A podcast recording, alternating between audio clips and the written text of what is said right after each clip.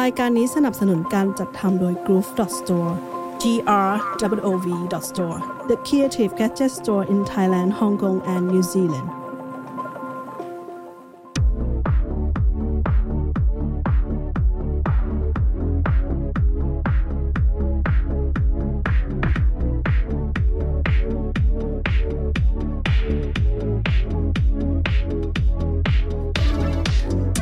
นี่คือ Popcast เป็นรายการพูดคุยแบบสบายๆ เกี่ยวกับ pop culture ทั่วโลก ดำเนินรายการโดยผมวินวัตวีระร่วมด้วยคุณตาลวรวันและคุณบิ๊กสิทธิพงศ์ผลิตรายการโดย Groove Studio Podcast หากชอบรายการฝากกดติดตามผ่านช่องทางที่กำลังรับชมอยู่ ทั้ง Apple Podcast Spotify หรือ YouTube ขอบคุณครับ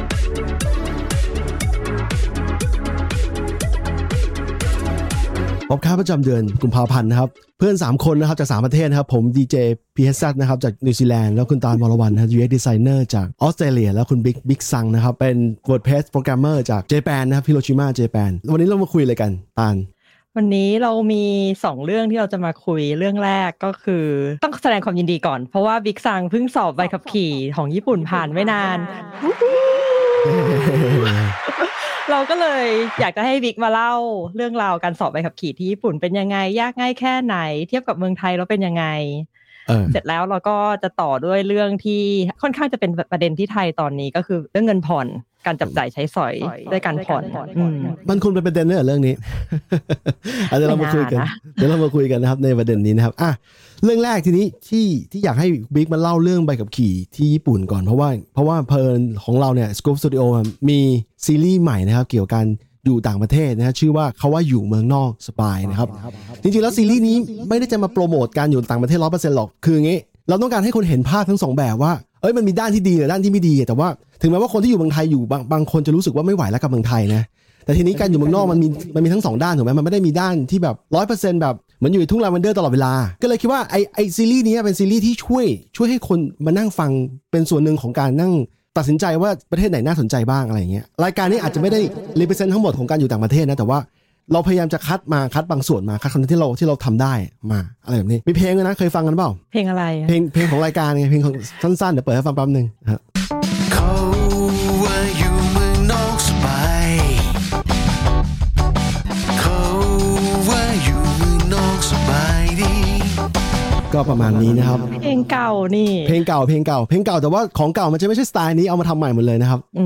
ม เออ เอ๊ะเหมือนคนแต่งเพลงนี้หรือคนออริจินอลที่ร้องเพลงนี้อยู่เมลเบิร์นด้วยนะ ถูกถูกถูกแถม แถมตอนที่แต่งเนี่ยเป็นนักเรียนเป็นนักเรียนอยู่ การใช้จ่ายการอะไรเขาคือเขาแต่งเพลงนี้เนื้อหาของเพลงนี้ตอนนั้นเลยนะเขาแต่งว่าเขาพยายามจะดีเฟนต์ว่าการอยู่เมืองนอกไม่ได้สบายอย่างที่คิดไอ้เนื้อเพลงเนี่ยเขาไม่รู้เคยฟังเต็มๆเปล่าประมาณว่ามันมีค่าใช้จ่ายมันมีความลำบากมีความประหยัดต้องรอจดหมายจากเมืองไทยสมัยนั้นยังไม่มีอินเทอร์เน็ตนะฮะสมัยนั้นเป็นยุค 80 มันไม่มีอินเทอร์เน็ตอยู่ใช่ไหมเขาบอกต้องรอจดหมายจากเมืองไทยตลอดแล้วก็ใช้เงินอย่างประหยัดรู้ท้ายเขาพูดว่าจะกลับไปพัฒนาชาติไทยด้วยแต่ปรากฏ สุด ว่า ท้ายใช้ชีวิตอยู่ที่เมลเบิร์น ใช่ไม่กลับ ก็ก็เอาดูแล้วกันนะครับว่าว่าเขาคิดว่ายังไงกับกับการอยู่เมืองนอกนะฮะอ่ะบิ๊กเมื่อกี้บิ๊กบิ๊กจะพูดอะไรก่อนหนั่นนี่บิ๊กอยู่เปล่า อ๋อ ไม่มีอะไร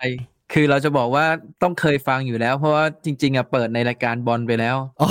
ถูกถูกไอยพูดถึงรายการบอลเดี๋ยวเรามาเจอกันรอบหน้านะนัดกันเพราะว่าวันเมื่อเมื่อเช้านี้เองครับเมื่อเมื่อคืนเนี้ยของยุโรปเนี่ยโหเพิ่งมีสนแมตช์ที่สนุกมากนะแมตช์หนึ่งนะครับประมาณนี้สำหรับคนที่ติดตาม โห รายการ จริง บอลยังไงบิ๊ก ห้าห้าดาวเลย เดี๋ยวถ้าถ้าคุยกันต่อเดี๋ยวจะแย่งแอร์ไทม์รายการของตาลไปนะฮะ บ้าเหรอรายการของเราสามคน ทีนี้ทีนี้เรื่องไปกับขี่บิ๊กไปกับขี่เป็นยังไงบ้างมันเกิดอะไรขึ้นทำไมถึงทำไมถึงรู้สึกว่ามันน่าจะเอามาเล่าสู่กันฟัง อ๋อ คือ คือ คือต้องงี้ก่อน อืม คือตอนแรกอ่ะ ที่ย้ายมาอยู่ที่นี่เนี่ย อืม อย่างแรกเลยเราทำใบขับขี่สากลมา เออจากประเทศไทย อ่า เพราะว่าใช่ครับเพราะว่ากะว่าเออเดี๋ยว เดี๋ยวคงจะต้องขับรถที่นี่อยู่แล้วแหละ เพราะว่าจริง ๆ เมียก็อยากให้ขับรถให้อ่ะ อืม คือบางทีเขาแบบอยากอยากให้มีการผัดกันขับรถบ้างอะไรเงี้ย เออ เราก็ตอนแรกอ่ะเราไม่รู้ อืม เอาจริงนะคือเราไม่รู้เราไม่ได้แบบศึกษาอะไรมาก่อนเลยเราก็นึกว่าอ้าวโอเคทำมาเสร็จปุ๊บเดี๋ยวพอครบปี เดี๋ยวบินกลับไทยก็ได้ แล้วเดี๋ยวไปทำใหม่ เออ แล้วเดี๋ยวบินกลับมา เออ เดี๋ยวนะสำหรับสำหรับคน แต่ ที่ ว่าพอ อ่าสำหรับคนที่ไม่รู้นะฮะไปไปเอาขี่สากลจากไทยทำยังไงบ้าง ใบขับขี่สากลจากไทยก็คือ เราต้องมีใบขับขี่ของไทยก่อนใช่ไหม อ่ามีออริจินก่อนอ่ะ ทีนี้พอมีใบขับขี่ของไทยเสร็จปุ๊บ แล้วก็ไปที่เอ่อพวกอะไรนะกรมการขนส่งอะไรใช่ไหม อืม ไปเหมือนรีเควสเขาอะว่าเออจะขอทำใบขับขี่สากล เออ แล้วเขาก็จะถามแล้วว่าจะไปประเทศไหนจะทำประเภทไหนอะไรเงี้ย ซึ่งรู้มาว่าตอนเนี้ยเขามีให้ทำสองประเภท คือใบขับขี่สากลแบบหนึ่งปีกับสามปีอะไรเงี้ย อ๋อเออ เออแต่ว่าแต่ว่าไม่ใช่ว่าใบขับขี่สากลสามปีใช้ได้กับทุกประเทศ เหมือนที่ญี่ปุ่นเนี่ยจะจะไม่ได้ เออเออ ใบขับขี่สากลแบบหนึ่งปีได้เท่านั้นที่นี่อะไรเงี้ย เออ หมายถึงก็ทำจากไทยอะนะ อืม ซึ่งเราก็เพิ่งมารู้ตอนหลังแหละ แต่อันนั้นเราเราไม่ได้ติดอะไร เพราะว่าเราก็ตั้งใจจะทำแค่หนึ่งปีอยู่แล้ว แต่ว่าต้องให้นึกนะ ตอนนั้นที่เราทำเนี่ยเป็นช่วงโควิด เออ ก็จะลำบากลำบากหน่อย เพราะว่าไปถึงอ่ะก็คือปิดหมดทุกอย่างเลยขาต้องไปต้องไปหาอีกอะว่าเขาให้ทำที่ตรงไหน กรมการขนส่งอะของไทยอะนะ ต้องแบบไปหา อ่าใช่เพราะว่าเราไปที่เอ่อตรงจตุจักร เออ แล้วนึกนะแบบปิดประตูปิดอะไรแบบหมดเลยแล้วแบบเราต้องไปหาว่าเออเจ้าหน้าที่เขาอยู่ตรงไหนอะไรเงี้ยพอไปถึงเสร็จปุ๊บเขาบอกว่าจริงๆอ่ะมันต้องจองมาก่อน เออ walk in ไม่ได้ อ่า walk in ไม่ได้ต้องจองมาก่อน ซึ่งเราก็โอเคก็บอกเขาว่าเออเนี่ยเดี๋ยวเราจะบินวันนี้วันนี้อะไรเงี้ย เออ เขาบอกอ่าถ้าอย่างนั้นน่ะเดี๋ยวมาวันนี้ละกัน ถ้ามาช่วงวันนี้ยังไงก็ทันอะไรเงี้ย เออ แล้วอ่าโอเคก็พอถึงวันก็ก็ไปแล้วก็ไปยื่น เขาก็ทำเอกสารนู่นนี่นี่นั่นให้เสร็จ แล้วก็อ่าโอเค ก็ได้ใบขับขี่สากลมาเสียเท่าไหร่ห้าร้อยบาทพันหนึ่งบ้างอะไรเงี้ย อืม ประมาณนั้น อืม อืมแล้วหลังจากนั้นพอมาอยู่นี่ก็คือก็เนี่ยเวลาขับรถก็ได้ใช้จริงๆมันก็ไม่ไม่เคยได้ใช้เนอะเพราะไม่แถวนี้มันไม่ได้มีตำรวจเลยขนาดนั้น ไม่ อะ เคยมีใครมาขอดูใช่ไหมแบบตำรวจไทยตั้งด่านขอดูใบขับขี่ ไม่เคย ไม่เคยไม่เคยไม่เคยเลย ไม่เคยไม่เคยเจอด่านไม่เคยเจออะไรเลย อืม แต่แต่เคยเห็นนะแบบพวกตำรวจที่แบบเคยเห็นไปในในหนังในการ์ตูนอะที่แบบขี่มอเตอร์ไซค์ตำรวจอะ อืม มีนะแบบแอบแอบอยู่ตรงแบบตรงแบบสี่แยกอะไรเงี้ย เออ แล้วแบบ นี่คือที่ ถ้าเกิด ญี่ปุ่น คั เหรอ แบบใช่ใช่แล้วมันจะมีแบบ โอ้ บางคันเงี้ย ขับฝ่าไฟแดงหรือขับฝ่าอะไรเงี้ยก็ไปละรถมอเตอร์ไซค์ก็วู้ไปละพอดีตรงตรงแยกที่เราเห็นบ่อยอะมันเป็นแยกใหญ่ เออ แถวบ้านมัน อืม จะมีแยกใหญ่อยู่แยกหนึ่งอะไรเงี้ย อืม เห็นบ่อยเมียจะชี้ชี้ให้ดูเมียจะชอบชี้ให้ดูนั่นนะตำรวจนั่นแอบอยู่ตรงนั้น พฤติกรรมแบบนี้คล้ายๆตำรวจไทยหรือเปล่า แต่จริง ๆ แล้วคือคือเขาไม่ได้ไม่ได้แอบแล้วไปไปจับ อืม คนที่แบบไม่ผิดไงคือเขา อืม ก็แอบก็จริงๆเราว่าเหมือนเขาก็จอดไว้เฉยๆของเขาแหละ แต่พอถึงถึงเวลาที่แบบเห็นว่า เออเขาทำผิดเขาก็ขับตามไปแค่นั้นแหละ อืมอืมอืม อืม จริง อืม ๆ เรื่องดักของที่ออสก็มีเหมือนกันนะ แต่ส่วนใหญ่จะเป็นเรื่องแบบดักสปีดดิ้งบนพวกไฮเวย์ะไรเออ ย่างงี้ย เหมือนกันเป๊ะเลยว่าท่านทำเขา เออ เอนไซก็มี ดักแต่ว่าเราใช้ เออ เวลาดักเนี่ยใช้รถรถยนต์ดักนะครับ มันก็เลย ใช่ เห็นชัด ใช่ หน่อย เออเอออ่ะถามหน่อยว่าที่นู่นน่ะเขาเขาแบบจับกันยังไงอะไอ้พวกความเร็วที่เห็นเห็นเมื่อกี้บอกอะ ก็มีหลายแบบอะคือถ้ามันก็มีทั้งตั้งกล้อง แล้วก็ส่งบินไปที่บ้านทีหลัง แล้วก็มีแบบดักอยู่ข้างทาง เออ แล้วก็พอมันจะเขามีต้องกล้องจับความเร็วใช่ป่ะ แล้วพอรถวิ่งผ่านเขาก็จะออกตัว แล้วก็ขับตาม แล้วก็บอกให้รถหยุด แล้วก็จัดการชาร์จเขาเรียกอะไรนะ ให้ใบสั่งตรงนั้นเลย เออ เออเรารถที่รถตำรวจอะที่อยู่บนฟรีเวย์คือมันก็จะมีหลายแบบนะ มีแบบที่แบบใช้รถธรรมดาที่ไม่รู้ว่าเป็นรถตำรวจอะกับ เอออี อีกแบบ ถ้าอยู่บนแบบฟรีเวย์ที่ใช้สปีดได้สูงสูงๆอะก็จะเป็นแบบพวกรถแบบแบบไฮเพอร์ฟอร์แมนซ์ ไฮเพอร์ฟอร์แมน เอ ด้ว อย เอาไว้เอาไว้แบบไล่กวดโดยเฉพาะ เออ เลย ใช่ อะไรอย่างเงี้ ใช่ ย ถูก เออ เพราะว่าเขาต้อง เอ้ย ไล่ เดี๋ยวย้อนย้อนย้อนไป อ่านิ นิดนึง ตอนที่เมื่อกี้บิ๊กเล่าอ่ะว่าอ่าไอ้เรื่องหนึ่งปีสามปีอ่ะมันเป็นเรื่องเกี่ยวกับพวกอ่าสัญญา ข้อตกลงระหว่างประเทศรู้สึกมันจะเป็นชื่อเจนีวามั้งถ้าจำไม่ผิด อืม เออที่เป็น อืม หนึ่งปี อืม เออ แล้วทีเนี้ยมันมีเคสไว้ของคนรู้จักเรา เป็นไงบ้าองอจริงๆในไทยตอนเนี้ยมันก็มีก็มีหลายเคสอะที่เขาออกมาบ่นๆกันช่วงนี้ใช่ปะเรื่องที่แบบเอ้ยทำไมทำไมแบบขี่จากไทยมาแล้วแบบใช้ที่ญี่ปุ่นไม่ได้รถก็แบบเช่าไปแล้วจ่ายเงินไปแล้วอะไรอย่างเงี้ย อืม ทีเนี้ยเคสสองคน อืม ใกล้ตัวก็คือ เขาอะไปทริปยุโรปก่อน อืม เขาก็เลยอ่าท อืม ำแบบสามปี เออ แล้วเสร็จแล้วเขาก็ไม่รู้ว่าแบบว่าไอ้สามปีนั้นอะมันใช้ญี่ปุ่นไม่ได้ แล้วเขาก็ยังเห็นว่าเออมันก็ยังมีเวลาเหลืออีกอะไรอย่างเงี้ยเขาก็เลยไม่ได้ทำใหม่ก็ใช้อันนั้นอะไปที่ญี่ปุ่น แล้วเขาก็ใช้ไม่ได้ อืม เออ เพราะว่าญี่ปุ่นไม่ยอมรับอะไรอย่างเงี้ย เออ มันก็เลยเกิดเป็นการเคสขึ้นมาว่าแล้วมันจะป้องกันได้ยังไงอะไรอย่างเงี้ย เออ อย่างตอนที่ไปทำอ่ะ แบบควรจะถามไหมว่ารีแพนจะไปเที่ยวประเทศไหนบ้างอะไรเงี้ย หรือควรจะต้องแบบอินฟอร์มก่อนไหมว่า แบบนี้ใช้ได้กับประเทศนี้ แบบนี้ใช้ไม่ได้กับประเทศนี้อะไรอย่างเงี้ย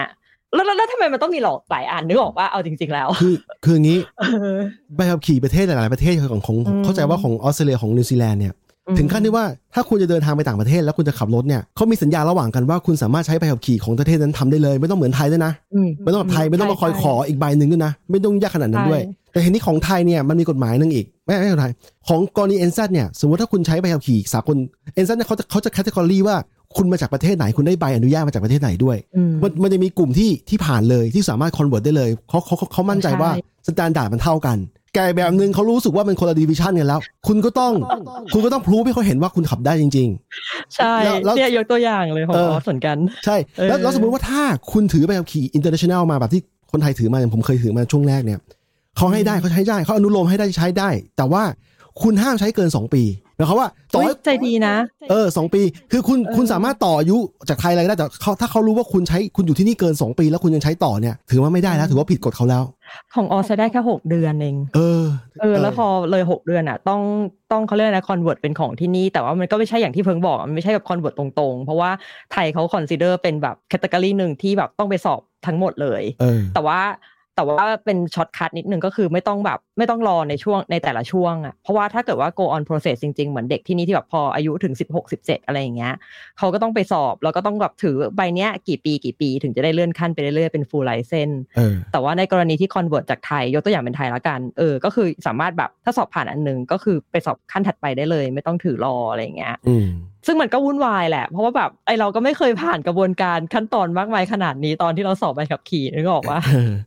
ก็ เออ คนละดิวิชั่นกัน คนละระ คนละระบบกันนะครับ ทีนี้ เอออ่ อ่าของบิ๊กบิ๊กมาถึงญี่ปุ่นใช้ใบขับขี่สากลแล้วอยู่มาอยู่มาถึง 2 ปียัง ยังไม่ถึง 2 ปี คือคือเสร็จแล้วเนี่ยจริง ๆ แล้วเนี่ยไอ้ใบขับขี่สากลเนี่ย ออ ถ้าเกิดอยากจะใช้อีก เออ คือต้องกลับไปอยู่ไทย แล้วต้องอยู่ไทยเนี่ยติดต่อกันสามเดือน เออ โอ้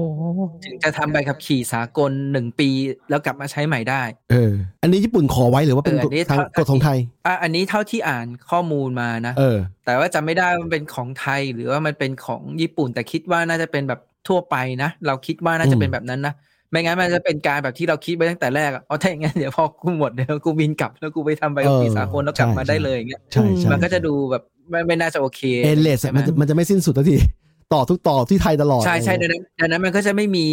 ไม่มีใครทำใบขับขี่ที่นี่ อืม เพราะมันจริงๆมันก็ไม่ถือว่าไม่ไม่จำเป็นในสำหรับการที่จะเกิดเขาทำใบขับขี่สากลได้เรื่อยๆอะไรอย่างนี้ใช่ไหม อืม อืม อืม ทีนี้พอครบหนึ่งปี เออ ครบหนึ่งปีก็คือหมดละหมดอายุไปละหลังจากนั้นก็คือขับรถไม่ได้ละเมียไม่ให้ขับรถ ด้วย จริงๆ บางบางทีเราก็บอกว่าแถวนี้มันไม่ค่อยมีตำรวจ เอออ ม ให้เราขับขับก็ได้เขาบอกไม่ได้ไม่ได้เลยห้าม ยังไงก็ไม่ให้ เออ มเราก็บอกว่าเนี่ย เพราะเวลาไปไปร้านอาหารหรืออะไรอย่างนี้ใช่ไหมแล้วบางทีเมียอยากดื่ม เออ แล้วบอกเออเนี่ยเธอก็ดื่มก็ได้นะ เพราะเดี๋ยวเราขับรถให้เขาบอกไม่ได้ไม่ได้ เธอไม่มีใบขับขี่ห้ามขับ โห เป็นคนตรงมากอะ เดี๋ยวนั้นแล้วบิ๊กบิ๊กไม่ดื่มด้วยเหรอเวลาเมียดื่มอ่ะสมมติอ่ะ ไม่ดื่มไม่ดื่ม อ๋อแล้วแล้ว คื ที่ อ เมือง เวลาสมมุติว่าไปไปร้านอาหาร เออ เวลาไปร้านอาหารหรือไปอะไรเนี่ย จะเป็นคนไม่ดื่ม จะให้เมียเป็นคนดื่ม โอ้โห แบบ ป ให้ ระ เมี เสริฐ ส มากนุกไป โอ้ เป็นโผที่ประเสริฐมากนะครับต้อนรับวันวาเลนไทน์ ใจดีเออเออแล้วเขาแบบไม่ ก็ มี เหมือน แบบเหมือนกับว่า ก็ ลิ เหมือ มิ น ต ที่พี่ ว่า โพสต์รูป กินได้เท่าไหร่อะไรเงี้ยดื่มได้เท่าไหร่ ก็ดื่มเท่าที่กำหนด ต่อให้ต่อให้กินแค่หนึ่งจิบของหนึ่งกระป๋องเนี่ยก็ไม่ให้ขับแล้ว โอ้โห มันถึงหมายถึงว่าแฟนบิ๊กไม่ให้ขับหรือว่ากฎหมายไม่ให้ขับ กฎหมายกฎหมายไม่ได้เลย เฮ้ยบ้า ที่อันนี้คือ จริ ที่ งดิ ที่อ่ะอันนี้ที่เขาบอกเรานะ อันนี้คือที่เขาบอกเรานะ เออ แต่เราก็ไม่ได้แบบไปอ่านแบบลึกๆไงว่าเออจริง ๆ มันไม่ได้ขนาดไหนแต่คือของเขาอะนึกออกไปะ อืม ว่าบางทีอะมันมีจังหวะนี้เว้ยสมมุติว่าอยู่อยู่บ้านกันใช่ไหม ม แล้วทีเนี้ยพ่อตาเนี่ยเขาแบบนั่งลงแล้วเขาก็แบบกินเบียร์ไปจิบอย่างเงี้ยคึกปุ๊บแล้วบางทีแม่ยายลงมาจะแบบให้พ่อตาออกไปข้างนอกเนี่ยไม่ได้ละ ใช่คืใช่คือ นิด คือ หนึ่ง แม่ยายแม่ยายบอกไม่ได้หรือพ่อตาบอกไม่เอา เออ ไม่ขับแล้วเพราะกินเหล้าแล้ว คือมันคือมันไม่ได้หมายหมายหมายถึงว่าพอพอเหมือนเห็นเห็นกันอะก็คือไม่ได้ไม่ได้ เหมือนแบบ อ๋อ มันเป็น เหรอ จิตสำนึกด้วยมั้ง แล้วก็แล้วอาจจะเป็นกฎหมายด้วยมั้ง แต่เราก็รู้สึกว่าเอ่ออันนี้อันนี้แบบคนไทยคนไทยเลยนะ เออ ออ เราก็รู้สึกว่าไม่เห็นเป็นไรเลย นิดเดียวเองไม่ได้เป็นอะไรสักหน่อย แต่ก็ถ้าไม่มีคนบอกจะให้หยุดเป่าแอลกอฮอล์ก็ แต่ว่าถือถือว่าใจร้ายมากเลยนะ แบบว่าแค่จิบหนึ่งก็ไม่ได้ปกติ เราคิดว่ามันน่าจะมีแบบสแตนดาร์ดดริงที่แบบเหมือนแบบปริมาณแอลกอฮอล์ในเลือดอะเท่าไหร่เท่าไหร่ถึงแบบขับไม่ได้อะไรอย่างเงี้ยเพราะว่าแบบยิ่งเป็นประเทศนักดื่มแบบญี่ปุ่นด้วยแล้ว รู้สึกว่าใจร้ายเกินไป เขาจะรู้สึกว่าเขามีแบบ transportation ที่ดีแล้วอ่ะก็ก็ อ๋อเออ ก็นั่งแท็กซี่ นั่งรถเมล์นั่งรถไฟกลับสี่อะไรอย่างงี้มั้ง เออจริงจริง อืม ก็คือนั่งแท็กซี่กลับได้ ถ้ามันจำเป็นจริงๆอยากดื่มจริงๆก็นั่งแท็กซี่กลับมันอาจจะแพงนิดนึงแต่ก็ถ้า ห เกิ รื ด อไม่ ว่า ไหวก็นอนคาราโอเกะ เอาเราก็โอเค อ๋อ นะ ใช่เออมันมีพวกเน็ตคาเฟ่เดี๋ยวนี้ยังมีอยู่ปะเออ แล้วก็แบบใช่ใช่นึกออกเลยตกรถไฟรอบสุดท้าย อย่างนี้ก็เป็นข้ออ้างได้นะสมมติพ่อบ้านไม่อยากไปไหน สมมติสมมตินะ ไม่แน่ใจคือตอนตอนเย็นแม่บ้านจะไปอยากช้อปปิ้งตอนช่วงหัวค่ำพ่อบ้านไม่อยากไปไหนก็นั่งดิ้งก่อนเลย ดิ้งไม่ต้องเยอะ โอ้ย ดิ้งนิดเดียวพออ่ะทีนี้เรื่องไงต่อเพื่อนนะหลังจากหลังจากที่ ทีนี้หลังจากนั้นน่ะหลังจากหลังจากหมดอายุไปใช่ไหม เออ ก็คือเขาก็จะเป็นคนขับอย่างเดียวเลย อืม แต่ว่าไม่ใช่ว่าเราจะไม่ทำนะ เราก็จะทำดังนั้นน่ะสิ่งที่ขบวนการต่อมาก็คือ ให้เอาใบขับขี่ที่เรามีเนี่ย ส่งไปแปล คือเขาจะมีแบบเป็นบริษัทแปลแปลเอกสารอะไรอย่างนี้เลยที่ที่ทางเอ่อเหมือนราชการญี่ปุ่นรองรับอะแบบเขารับรองว่าเออถ้าเกิดแปลที่เนี่ยมันจะใช้งานได้ เออ ก็ส่งไปให้เขาแปล แล้วเขาก็ส่งเอกสารกลับมา แล้วเราก็เตรียมเอกสารนู่นนี่ใช่ไหม เสร็จแล้วก็ให้โทรไปจองว่าเราจะไปสอบ อืม ซึ่งช่วงที่โทรไปจองอ่ะ เป็นช่วงสิ้นปี เออ พอดีมันเหมือนมันเหมือนมีคิวอยู่ประมาณช่วงตรงนั้นอ่ะ อืม ก็เลยโทรโทรไปจองไว้ตอนช่วงสิ้นปี ระหว่างนั้นก็แบบนั่งหาข้อมูล เพราะมันจะมีข้อมูลบอกอยู่ในอินเทอร์เน็ตอะไรเงี้ยว่าแบบ เออ ต้องเตรียมตัวอะไรยังไงบ้างใช่ไหม อืม เราก็ดูดูสูเมียไปซื้อนี่ให้บอกเป็นคู่มือกฎหมายจราจรญี่ปุ่น โอ้โห แต่นึกออกป่าว่าเนี่ยสำหรับเราเนี่ยเราอ่านในเน็ตแล้ว เออ มันมีข้อสอบสำหรับ เออ สำหรับพวกที่พวกที่เป็นต่างชาติที่แบบเอาใบขับขี่ของประเทศตัวเองเนี่ยไปเปลี่ยนเป็น อืม ใบขับขี่ มันจะมีข้อสอบให้ทำสิบข้อ อืม สิบข้อเองเหรอ ซึ่งมันมีข้อสอบเป็นอ่าซึ่งมันมีข้อสอบเป็นภาษาไทยด้วย เออดี โอ้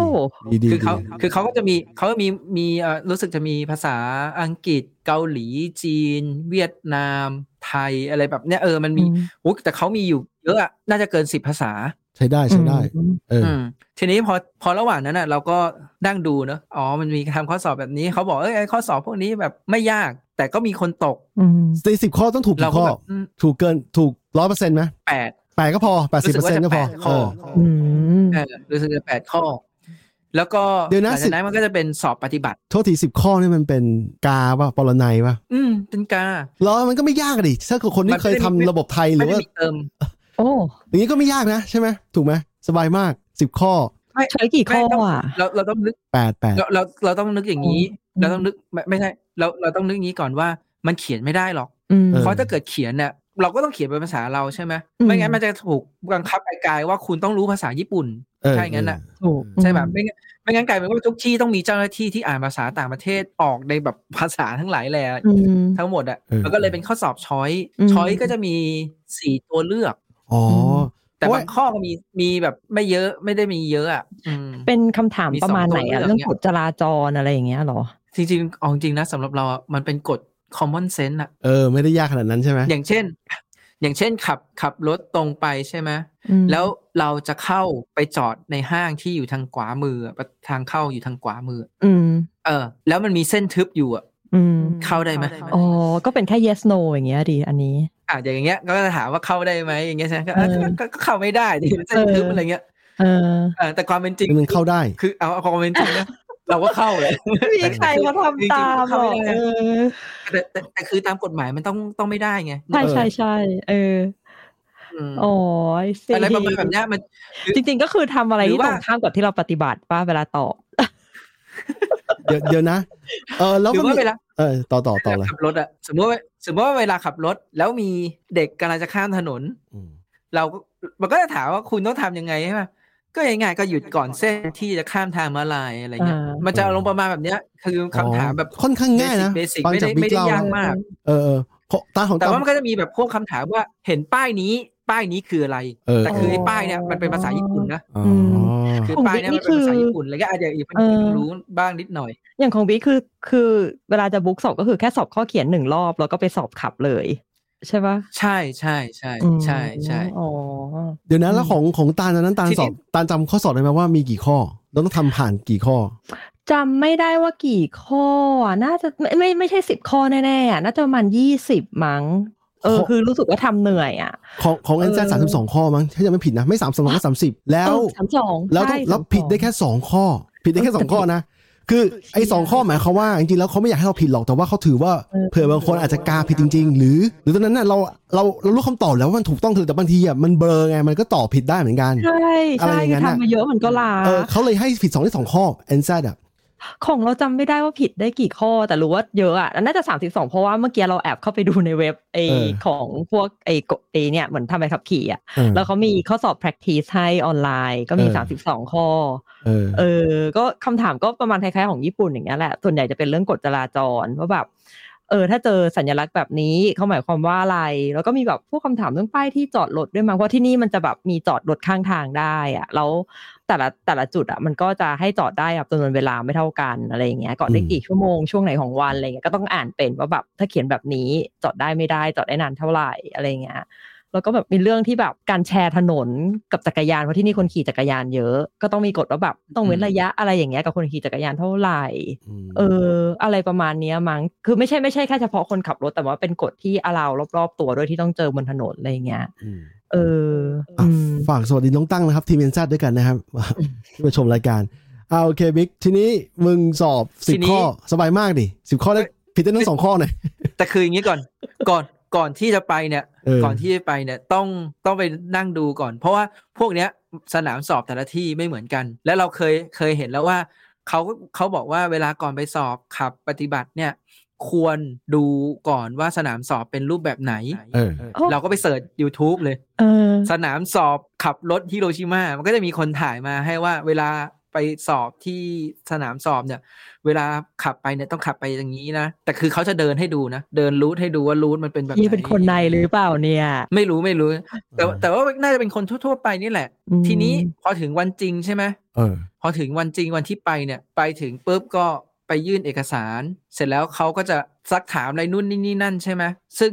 วันที่ไปอ่ะให้เมียไปด้วย เพราะว่าคุยกับเจ้าหน้าที่ด้วยอะไรเงี้ย อืม เขาก็จะถามพกเรื่องว่าเออตอนนั้นสอบใบขับขี่ที่ไทยสอบยังไง สอบมานานหรือยังอะไรเงี้ยอ๋อหลักการคือต้องทำใบขับขี่ แล้วอยู่ที่ไทยเนี่ยเกิน 3 เดือนก่อนที่จะเอาใบขับขี่เนี่ยมาเปลี่ยนมาเปลี่ยนเป็นใบขับขี่ที่นี่ได้อะหมายถึงว่า ก็ไม่แย่ ต้องทำ นะ ใบขับขี่มาแล้ว สมมติ อืม สมมติว่าทำวันนี้ใช่ไหม อ่า อีกสามเดือนน่ะ แล้วบินมาญี่ปุ่นน่ะ ถึงจะเปลี่ยนในใบนั้นน่ะ ให้มันกลายเป็นใบขับขี่ญี่ปุ่นได้ ทำไมอ่ะ คือไม่ใช่ว่ากลับไปทำปุ๊บแล้วมามามาทำได้เลย นี่พูดถึงเราดีใบ ไม่ ที่สองใช่ไหมไม่ใช่ใบแรก ไม่หมายหมายหมายถึงว่าในกรณีว่าถ้าเกิดเราจะเอาใบขับขี่ของประเทศเราเนี่ย เออ มาเปลี่ยนเป็นใบขับขี่ญี่ปุ่นน่ะ ไม่ใช่แบบขี่สกล เราเราไม่ได้เอาใบขับเราไม่ได้เอาใบขับขี่สากลเปลี่ยนนะ อ๋อ เราต้อง โอเค ใช้ใบขับขี่เราเปลี่ยน เออเอ เอ อ อ อ๋อ ดังนั้นต้องใช้ใบขับขี่อันนั้นน่ะมาอย่างต่ำเนี่ยสามเดือนก่อนถึงจะเปลี่ยน อืม เป็น ก็ ใบ ไม่ ขับขี่ เปลี่ยน ญี่ปุ่นได้ อืม อืม อืมอืมอืม อืมเหมือนกับว่า เส อ ร็จ ยู่ แล้ว ได้ ปุ๊บก็เข้าไป ด้ นั่ง ขับ สอบนบถนน ข้อจเขียน ริงๆก่อน ใช่ เสร็จแล้วก็ไปสอบข้อเขียน เออ สอบข้อเขียน สบายดิ ไอไอไอไอตอนสอบไอตอนสอบเนี่ยพอเอิญมันมีคนเวียดนามมาสอบด้วยเขาเขาก็ไอนี่แหละเขาก็มาเหมือนเปลี่ยนใบขับขี่เหมือนกัน เออ อืม คุย ไอ กัน เรา นะ นั่งทำปุ๊บปุ๊บปุ๊บไม่ไม่คุยคุยไม่รู้เรื่องอยู่แล้ว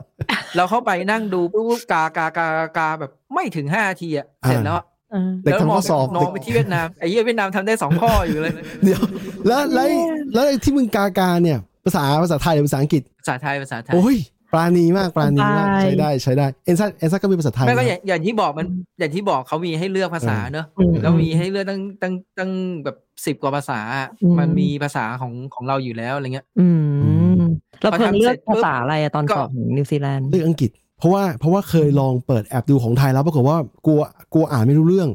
อธิบายยังไงดีอ่ะ เหมืนกัน คือคือเห็นแล้วมันแบบ อ่ะเข้าใจเข้า เออ ใจ มันควรจะคุ้นเคยใช่ป่ะแต่ว่าเรารู้สึกว่าเราอ่านอ่านข้อสอบภาษาอังกฤษมาก่อน คืออย่างนี้ อืม เอ็นซมันมีกฎหลายๆอย่าง ที่ไม่เหมือนของไทยที่เอาไม่สามารถเอาความคุ้นเคยของคนไทยไปใช้ได้นะก็เลยต้องอ่านหนังสือเพราะตอนแรกลองทำเล่นๆเนี่ยปรากฏว่าผิดผิดไปครึ่งหนึ่งอ่ะตอนทดทดสอบขำๆเองอ่ะบนออนไลน์นะ เออ ไม่ได้ทำของจริง ก็เลยรู้สึกว่าอ๋อกูต้องรู้แล้วกูไม่ไม่สามารถที่จะใช้คอมมอนเซนส์ไปสอบได้แล้ว อืม นะครับก็เลยสุดท้ายก็เลยก็เลยทำทำจนคล่องอ่ะแล้วก็ไปสอบก็เลยคิดว่าตอนสอบแบบแอบดูภาษาไทยแป๊บหนึ่งนะ ก็ปรากฏว่า ไม่เข้าใจ เออไม่ไม่เข้าใจอ่านแล้วมันงงๆก็เลยกลับมาทำภาษาอังกฤษใหม่เออ อ๋อเออเหมือนกัน เออ อืม อ่ะทีนี้ ติ๊กต่อ มิจะบอกว่ามึง แต่จริง มึงๆแล้ จะบวอก อะ ว่ามึงเก่งกว่าคนเวียดนามใช่ไหมที่มึงทำได้เสร็จก่อน โอ้โห เราตัวแทนประเทศไทย เลยวตบมือให้นะครับ อ่าอ่าอ่า แต่แต่นี่พูดจริงๆนะ เพราะเราเคยไปอ่านพวกบล็อกหรืออะไรที่แบบเขาเขียนนะว่าเขาไปสอบใบขับขี่นู่นนี่นี่นั่นอะไรเงี้ย อืม แล้วเขาบอกว่ามีบางคนตก เอาพูดจริงนะ เราพูดตามตรงเลยนะ ตกยังไงวะ คือมันง่ายมากง่ายสำหรับเรานะมันง่ายมากจนแบบ เรามีแบบฝึกหัดให้ทำก่อน ถ้ามันตก ด้วย ไม่คือถ้าเกิดมึงตกอ่ะมึงไม่ต้องขับรถแล้ว สวัสดีพี่พัทด้วยนะครับพี่พัทบอกว่าไอดอลบิ๊กอยู่นะครับไอดอลบิ๊กหมายความว่าบิ๊กเป็นไอดอลของพี่พัทถูกไหม เอ้ยเดี๋ยวนี้จะบอกว่าเรื่องนี้เป็นเรื่องเดียวกันกับเวลาเราทำข้อสอบไปแล้วเราทำได้ แล้วเรามองที่เพื่อนทำไม่ได้แล้วรู้สึกว่ามึงตกได้ยังไงเนี่ย อะไรอย่างเงี้ยอารมณ์เดียวกันเลยเปล่ะ ไม่แต่เออแต่แต่อันนี้คือน่ากลัวมากนะหมายถึงว่าถ้าเกิดไอ้ความพื้นฐานพวกกฎพวกเนี้ยยังตกอ่ะคือคือมึงข้ามขับรถเลยอ่ะ จริงจริงจริงเห็นด้วยเห็นด้วยเห็น นี่ ด้วย ต้องบอกนะ เราไอ้คู่มือที่เมียซื้อให้ไม่เคยเปิดอ่านเลยสักหน้าด้วยนะ คู่มือภาษาอังกฤษใช่ไหม เออแต่ไม่เคยเปิดอ่านเลยสักหน้า เออ ก็เออก็ฟังใช้ได้ฟังบิ๊กเล่าก็คือมันไม่ได้ยากเกินไป มันแค่แค่ถ้ามึงขับรถจริง ๆ แล้วมึงน่าจะตอบได้ ถ้ามึงขับรถจริง ๆ แล้ว แต่มัน ก่อ มีบางคนบอกว่าบางคนบอกว่ามันอาจจะมีความสับสนในเรื่องภาษาอย่างที่เพิงบอก เออ ก็คือไอ้คำญี่ปุ่นเนี่ยบางทีพอแปลเป็นไทยอ่ะมันจะมีเขาเรียกอะไรนะคำฟุ่มเฟือยหรือคำอะไรที่แบบอาจจะทำให้ให้เราสับสนก็ได้อะไรเงี้ย เออ อืมอืมเข้าใจ แล้วของ เออ บิ๊กทำข้อสอบเรารู้สึกว่าเข้าใจยาก แปลง่ายไหมเออ ภาษาไทยที่ใช้อยู่ ตาลพวกเรามันหัวกะทิ แห ม คือคืออย่างนี้มึงภาษาไทยที่เขาใช้ในข้อสอบเนี่ยเป็นภาษาไทยที่คนไทยแปลมาให้สวยๆถูกไหมไม่ได้มีอะไรที่มันตะกินตะกิดใช่ไหม ไม่ได้มีอะไรแต่ว่าแค่ว่าเวลาอ่านมันก็จะมีแบบเออเนี่ยก็มันมันจะเป็นความรู้สึกนะว่าเออถ้าถ้าเกิดเป็นรูปแบบเวลาพูดญี่ปุ่นมันก็คงประมาณแบบนี้มั้งอะไรเงี้ย อ๋อ อืม อืม ก็พอเข้าใจได้นะ เพราะอย่าง แต่ เราก็ แต่เอาง่ายๆก็คือมันมันไม่ได้ยาก เออ แล้วก็มันไม่ได้ยากที่จะทำความเข้าใจกับตัวข้อสอบอะ เออ อืม อืม อืม อืม เมื่อกี้พอพูดถึงภาษาเราก็นึกได้แบบว่าเออของเราก็เคสเหมือนเพิงอ่ะกับบิ๊กด้วยแหละว่า คือตอนสอบเขาก็มีให้เลือกภาษา อืม ก็มีภาษาไทยด้วย แต่เราก็เลือกที่จะไม่ใช้ภาษาไทย เพราะว่าเหตุผลก็เหมือนของของเพิงอ่ะว่าแบบ เราไม่คุ้นเคยกับเขาเรียกอะไรนะกฎคือกฎของที่ออสเตรเลียกับที่ไทยมันไม่เหมือนกันเพราะฉะนั้นเราก็จะคุ้นเคยกับภาษาที่ใช้อยู่ก็คือภาษาอังกฤษมากกว่า อืม เรารู้สึกว่าบางทีอ่ะเวลาแปลไทยอ่ะคำไทยที่ใช้บางทีเขาพยายามทำให้มันเป็นเหมือนภาษาทางการมั้งแล้วเราอะไม่เข้าใจ เออ เออ อย่างเช่นแบบแม้กระทั่งพวกใบคนตรวจคนเข้าเมืองอย่างเงี้ยของออสเตรเลียมันก็จะมีเวอร์ชันภาษาไทยแจกบนเครื่องบินใช่ปะ อืม เออ เราก็แบบขอเป็นภาษาอังกฤษได้ไหมคะ คือไม่ใช่กระแดะแต่คือกูอ่านไม่เข้าใจ เออ เออ แล้วทีนี้บิ๊กไอข้อสอบบิ๊กเนี่ยที่บิ๊กเล่ามาเหมือนเป็นกระดาษให้กาข้อสอบเหมือนสมัยก่อนเลยใช่ไหมหรือยังไงหรือเป็นคอมพิวเตอร์เปล่ากระดาษ กระดาษ ไม่ไม่ไม่ได้เป็นคอมเป็น เป็นกระดาษ ของของเอ็นซัของ เป็นกระดาษมา ของ n z a u น่าจะเป็นคอสเป็นคอมพิวเตอร์นะ แล้วมีการ เออเออ แล้วแล้วเข้าใจว่าข้อสอบเนี่ย แต่ละคนสมมตินะ มันเพอมันนั่งข้างกันได้ถ้ามาพร้อมกัน เข้าใจว่าแต่ละคนเนี่ยโดนเรนดอมข้อมาไม่ได้ตรงกันไม่ให้ลอกกันได้ ใช่ใช่ คือมึงอยากถ้ามึงอยากคุยเรื่องเล็กๆน้อยๆคุยกันได้ แต่มันลอกกันไม่ได้ อะไรแบบนั้นนะ อืมใช่เพราะเราแอบเห็นของคนข้างๆแบบว่านั่งพร้อมกันเริ่มข้อแรกเหมือนกันแต่ว่าไม่เหมือนกัน เออ แล้วของเราอะเพอเห็นแอบเห็นเด็กวัยรุ่นที่พ่อแม่พามาสอบ แล้วนั่งทำไม่ได้ ฝรั่งอันนี้คนฝรั่งคนต่างชาตินะคนที่นี่แหละ อืม คนที่นี่แหละเราทำไม่ได้แล้วก็นั่งตั้งนาน อันนี้คือเคสก่อนที่เราจะสอบวันหนึ่งนะเราเลยรู้ว่า อ่า อ๋อมันไม่ได้ง่ายหรอก แต่ท้องจริงเท่าที่เอาเอาความรู้สึกเนี่ยมันไม่ได้ง่ายเพราะว่าเวลาเขาถามมาเขาถามซีเรียสคือถ้าไม่อ่านหนังสืออย่างอย่างที่เราเคย คิดว่ามันไม่อ่านไม่อ่านหนังสือได้ตกแน่นอน อืม ของเอนซ่านะอืม ก็จริงนะ เพราะว่าอย่างเราอ่ะที่เรารู้สึกว่ามันง่าย เพราะเราเคยผ่านสนามจริงไม่ใช่สนามจริง เราเคยขับรถจริง ๆ บนถนนน่ะเราก็พอจะรู้แล้วอีกอย่างคือกฎของไทยกับของของอย่างออสเตรเลียอย่างเงี้ยมันก็จะไม่ได้เหมือนกันซะทีเดียวแต่คือมันก็บางอย่างมันก็เป็นสากลทั่วโลกอย่างเส้นทึบหรืออะไรอย่างเงี้ยเราก็เข้าใจได้ว่ามันหมายความว่ายังไง ทีนี้แบบถ้าอย่างเพิงว่าอย่างเงี้ยเออเราก็พอเข้าใจได้เหมือนกันนะแล้วถ้าเป็นเด็กอย่างเงี้ย คือถ้าเขาแค่ถึงวัยที่เขาต้องไปสอบ แต่ว่าก่อนหน้าเนี้ย เขาไม่เคยสนใจเรื่องแบบการใช้รถใช้ถนนเลยอะ่ะ มันก็เป็นไปได้ว่าแบบ อืม มันยากอะ่ะสำหรับ เออ เขาเพราะถ้าอย่างเราอย่างเงี้ยอย่างตอนเราไปสอบคือหนึ่งเราก็รู้ว่ามันมีแบบเขาเรียกนะ แบบฝึกหัดให้ทำก่อนถูกปะ อืม เด็กเนิร์ดอย่างเราอะ่ะต้องทำไปก่อนอยู่แล้วแหละ ถูกถูก เออแล้วก็สองก็คือแบบอย่างเราอย่างเงี้ยเราโตมาบนรถอ่ะเออพ่อเราเป็นคนขับรถตลอดเวลา เราก็จะเห็นบนถนนตลอดเวลาว่าแบบอะไรมันมันเวิร์กเอายังไง มันก็เลย อืม พอที่จะแบบเข้าใจได้ว่าอ๋อถ้าอยู่บนถนนเราต้องปฏิบัติตัวอย่างนี้อะไรอย่างเงี้ยเออ อีกเรื่องหนึ่งในฐานะที่พวกเราแบบผ่านระบบการทำข้อสอบในไทยมาเยอะทำผ่านมาเป็นสิบเกือบสิบกว่าปีเกือบยี่สิบ20 ปีเนี่ย สมมติถ้าเราไปสอบตกกับข้อสอบใบขับเข้าไปกับขี่สามสิบสองข้ออย่างเงี้ยยอมรับว่าถ้าเกิดเราตกนะ สมมตินะมันทำให้พลายของเราบางอย่างมันเสียหายด้วยนะ เลยอะ เอ้ยไงนะยังไงนะตาล depressed depress เลย เห็นเห็นว่าคือเออมันมันสำคัญอยู่มันเกี่ยวข้องกับเรื่องพวกนี้อยู่ อื ม ทีนี้มา เออ เดี๋ยวจะเล่าต่อ เออเออ เออ จะเล่าต่อว่า เพราะว่าพอหลังจากสอบเสร็จใช่ไหมมันก็ต้องไปสอบปฏิบัติ อืม ปรากฏว่าวันนั้นน่ะหิมะตกหนัก โอ้โห ส ขาวโพลนเลยเหร ซ้ อ มสนามซ้อมปิด เออ สนามสอบปิด แหม ให้มาใหม่วันอื่น อ่ะแล้วไงต่อก็คือวันนั้น อ่ะ วันนั้นก็จบไป ให้มาให้มา เออ ให้มาใหม่วันอื่น ไม่เป็นไร เดินไปดู เดินไปดูก่อน เดินไปดูสนามสอบก่อน เออ เดินไปดูเสร็จปุ๊บอ๋อเอาเอาโอเคประมาณนี้ เหมือนกับที่ดูใน YouTube มันเลยอ่าหมือ เอ้ย กัเดี๋บยวนะ ที่ เดี๋ยวนะสนามใ YouTube สอบ เลย ของปฏิบัติของญี่ปุ่นเนี่ย คือคือเหมือนเป็นแบบคอร์สเหมือนของที่ไทยอย่างนั้นใช่ไหมคือไม่ได้ออกถนนจริง ๆ แต่มันเป็นสนามแบบเหมือนรวม รวมเขาเรียกอะไรนะ Station รวมแบบจัดต่างๆเออสเตชันต่างๆ เอาไว้ เออ ใช่ป่ะอ๋อ ใช่แต่แต่ว่าต้อง ข งี้ กคือให้ลงถนนจริง ของญี่ปุ่นอ่ะใหญ่มาก เออ คือของไทยเนี่ยที่ไอ แคบ จะจะจะตุจักร เออ เรียกว่าสนาม แคบๆ ฟุตบอลอีกอะ เออมัน เออ มันจะมันจะประมาณสี่ฐานหรืออะไรอย่างงี้ใช่ไหม เออเออใช่ อันเนี้ยถ้าให้ขับโอ้ยเราจะเปรียบเทียบไงให้ให้เข้าใจกันได้วันเนี้ย คือจำลองถนนจริงมาแต่ว่า เอางี้ อาจจะนั่นใช่ป่ะจำลองถนนจริงมาแต่อาจจะไม่ได้ถึงขั้นแบบมีรถ ใช่ อื่น ใช่ใช่ เออ ไม่ไม่ไม่ไม่มีรถอื่นเลย แต่ว่า เออ จำจำลองจำลองถนนจริงจำลองแบบตอก อืม ซอกซอยหรืออะไรเงี้ย เออ อืม ซึ่งเราดูแล้ว เออ ก็โอเคก็น่าน่าจะไม่ยาก เมียก็บอก โอ้ยไม่ยากหรอก ขับรถมาสิบกว่าปีแล้ว อันเนี้ยไม่ไม่ตกหรอกโหเออ เขาบอกงี้ เธอขับรถที่ไทยได้อะอันนี้โคตรกระจอกเลย เออ ง่ายมาก เออ เออ แล้วสุดท้ายเป็น เป็น ไง คำชม เราก็คิดในใจเหมือนกัน ไม่ไม่เราคิดในใจเหมือนกัน เออ เราก็ขับรถที่ไทยได้ก็เอ้ยเอ้ยเอ้ยแบบนี้ก็ไม่น่าจะยากนะอะไรเงี้ย อืม อืม แล้วโชคดีอีกอย่างก็ต้องบอกงี้ การที่ได้ใบขับขี่สากลหนึ่งปี แล้วได้ขับรถที่ญี่ปุ่นก่อนหนึ่งปีอ่ะมันเหมือนหนึ่งปีเราได้ฝึกอ่ะ อื ม เออ ว่าเออมันต้องขับประมาณแบบนี้ จริงๆ แบบนี้แบบนี้อะไรเงี้ย อืม ไอไอคอมมอนเซนส์ของเมืองไทยเนี่ยบางอย่างต้องตัดทิ้ง ตัดทิ้งตัดทิ้ง ซึ่งเดี๋ยวค่อยว่ากัน จะจะฟังอันนี้แหละ อันนี้สำคัญ อืม ทีนี้พอถึงพอถึงอ่ะอีกประมาณสักสองวัน เออ กลับไปสอบใหม่ อ่า ก็ไปไปนั่งรอ เสร็จแล้วเขาก็จะมาเรียก แต่คือเจ้าหน้าที่เนี่ยพูดภาษาอังกฤษไม่ได้นะ เออ เขาพูดแต่ภาษาญี่ปุ่น ทำยังไงอ่ะ เอาแล้วทำไงอ่ะ ล่ามเหรอ่ะเมียล่าม ไม่เป็นไรไม่เป็นไม่เป็นไรคือสิ่งที่เขาจะบอกส่วนใหญ่จะเป็นแบบคำง่าย ๆ ว่า อ่าให้เลี้ยวขวาให้เลี้ยวซ้ายให้ตรงไปเอ่อเลี้ยวตรงหมายเลขนี้นะเลี้ยวเลี้ยวตรงสีนี้นะเลี้ยว อืม ตรงอักษรอันนี้นะ ซึ่งอักษรมันเป็นภาษาอังกฤษเขาจะบอก A B อะไรเงี้ย แต่ว่าไอ้พวกตัวเลขเขาก็จะบอกเป็นภาษาญี่ปุ่นแหละแต่เอ้ยไอ้พวกนี้ยังโอเคเรายังพอฟัง อืม ออก อืม อืมทีนี้ลงไปปุ๊บเห็นรถ เราตอนแรกเรานึกว่ารถมันจะแบบเป็นรถแบบรถใหม่ๆหน่อยอะมันจะเป็นรถแบบทรงเก่าๆอ่ะ อ๋อต้องใช้รถเขาด้วยเหรอ ใช่ใช้รถเขา ตรงข้ามกับ โอเค a อ่ะ u n ไม่ z เป็เลนย ไร นะ อืม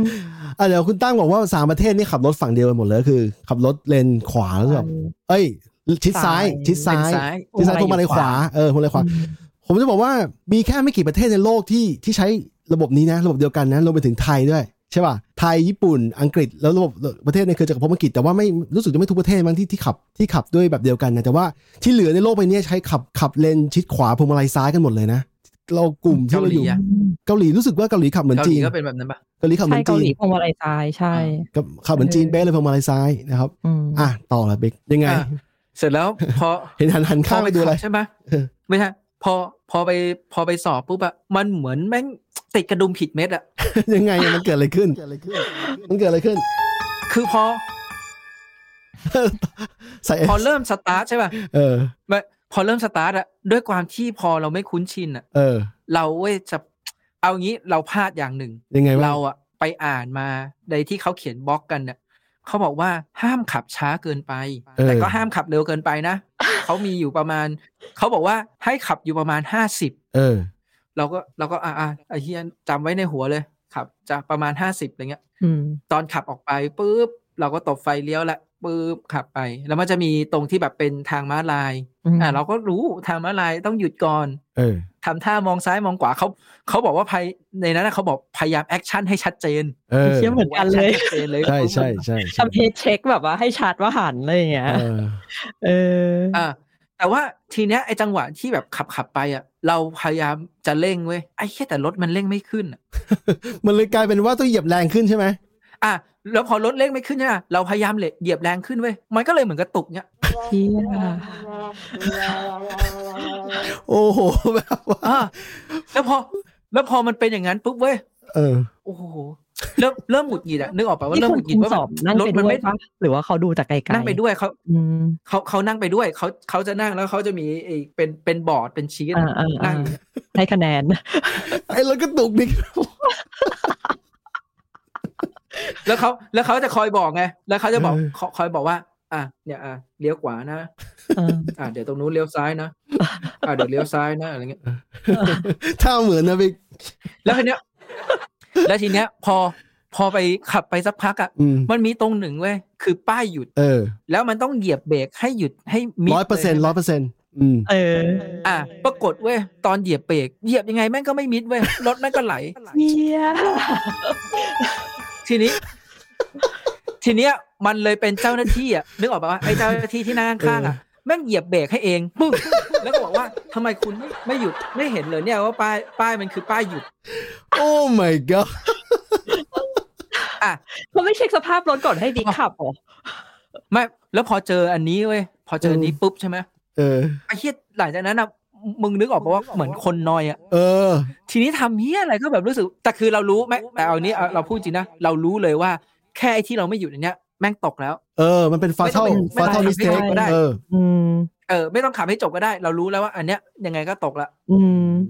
แต่ที่เหลือ แต่ที่เหลือเรารู้สึกว่าเราขับไปเพื่อเซอร์เวย์ละ อืม เพื่อรอบหน้า เพื่อรอบหน้าจะได้ อืม จะได้ไม่ไม่เข้าใจรอบหน้าใช่ไหม เออแล้วจริงๆอ่ะเราเรามีอ่ะแต่แต่เราขับรถแบบเนี้ย แต่เรามีสิ่งหนึ่งที่เราเกลียดคือเราไม่ชอบเลี้ยวเข้าอะไรที่มันแคบ อืม อ๋อ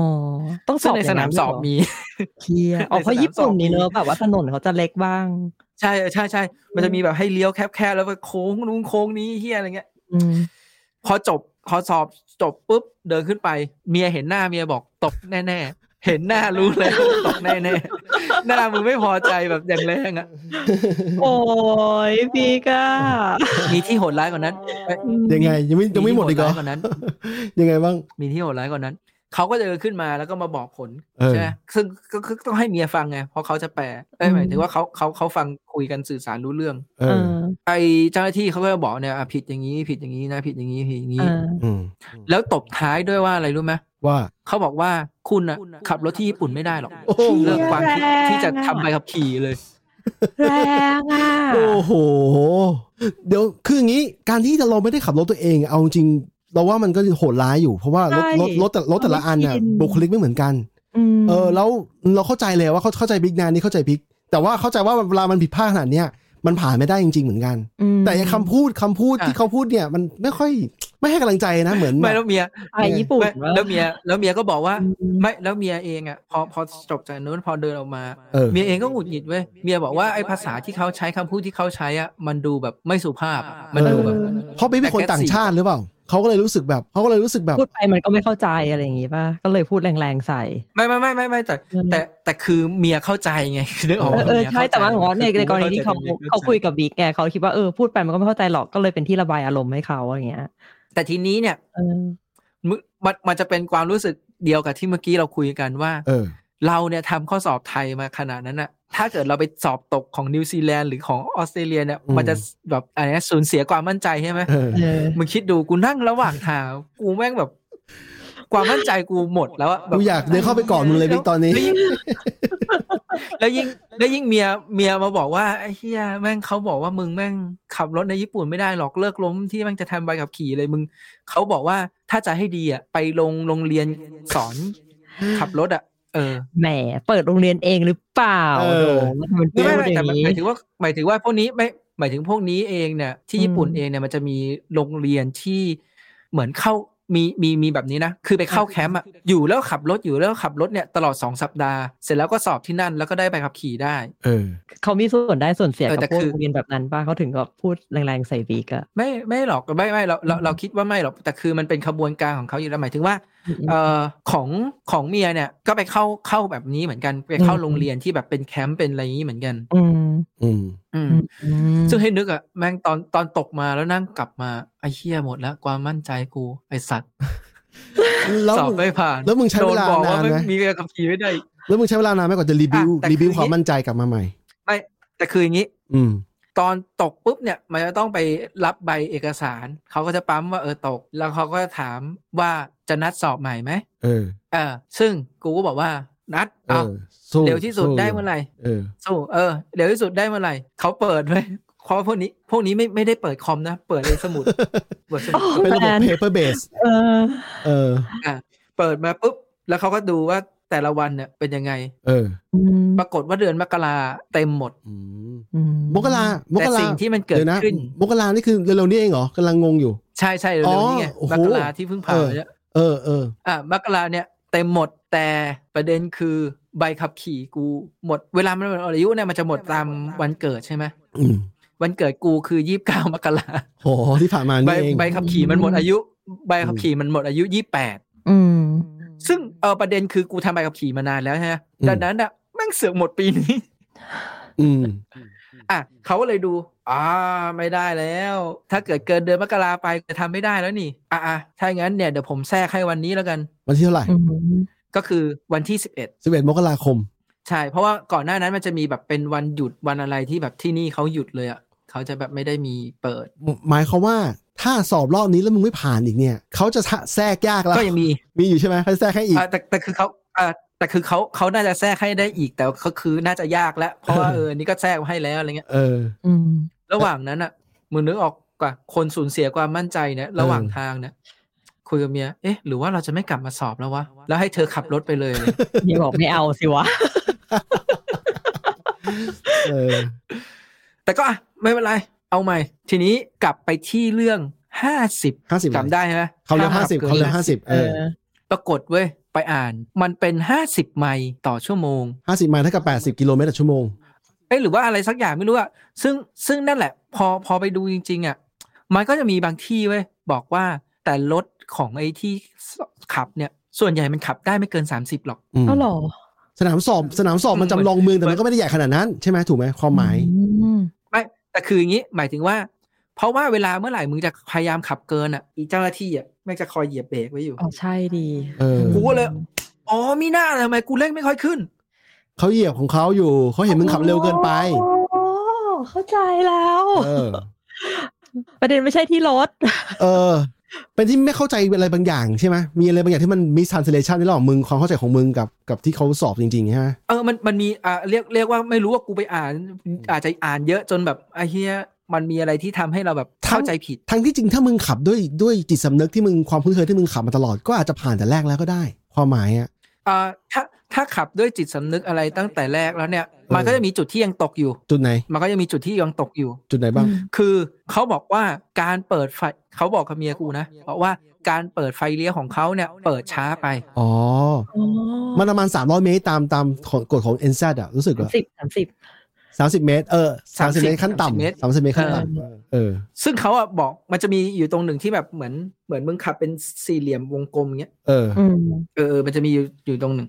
เขาบอกว่าเนี่ยจริง ๆ แล้วอ่ะคุณควรเปิดไฟเลี้ยวค้างไว้เลย เออ เพราะว่าจะเลี้ยวตลอด ก็คือจังหวะ อย่าเย ที่ เรอ แบบเลี้ยวอ่ามันจะเลี้ยวตลอดดังนั้นเปิดไฟเลี้ยวค้างไว้เลย ไม่ใช่ว่าพอจะถึงเวลาเลี้ยวแล้วค่อยแบบเปิด เออ อันนี้ผิด เพราะ อยู่ ระยะ เออ อ่ะแต่คือระยะมันต้องมันมันเปิดค้างไว้ได้เลยอะไรประมาณแบบนั้น อืมอืม อืม แล้วเขาบอกว่ามีมีอยู่ตรงหนึ่งมีอยู่ตรงหนึ่งไม่ยอมขับชิด ตรงไหนอ่ะ ยังไงะ เขาบอกว่าต้องพยายามต้องพยายามขับชิดซ้ายนะ อืม แต่คือนึกออกปะว่าปกติกูเวลเวลาขับรถอะกูชอบขับอยู่ตรงกลางๆหน่อยอะ อืมอืมหมายถึงว่า แต่เนี้ยคือเขา ทางเลน เขา กับ เขาบอกว่า เออ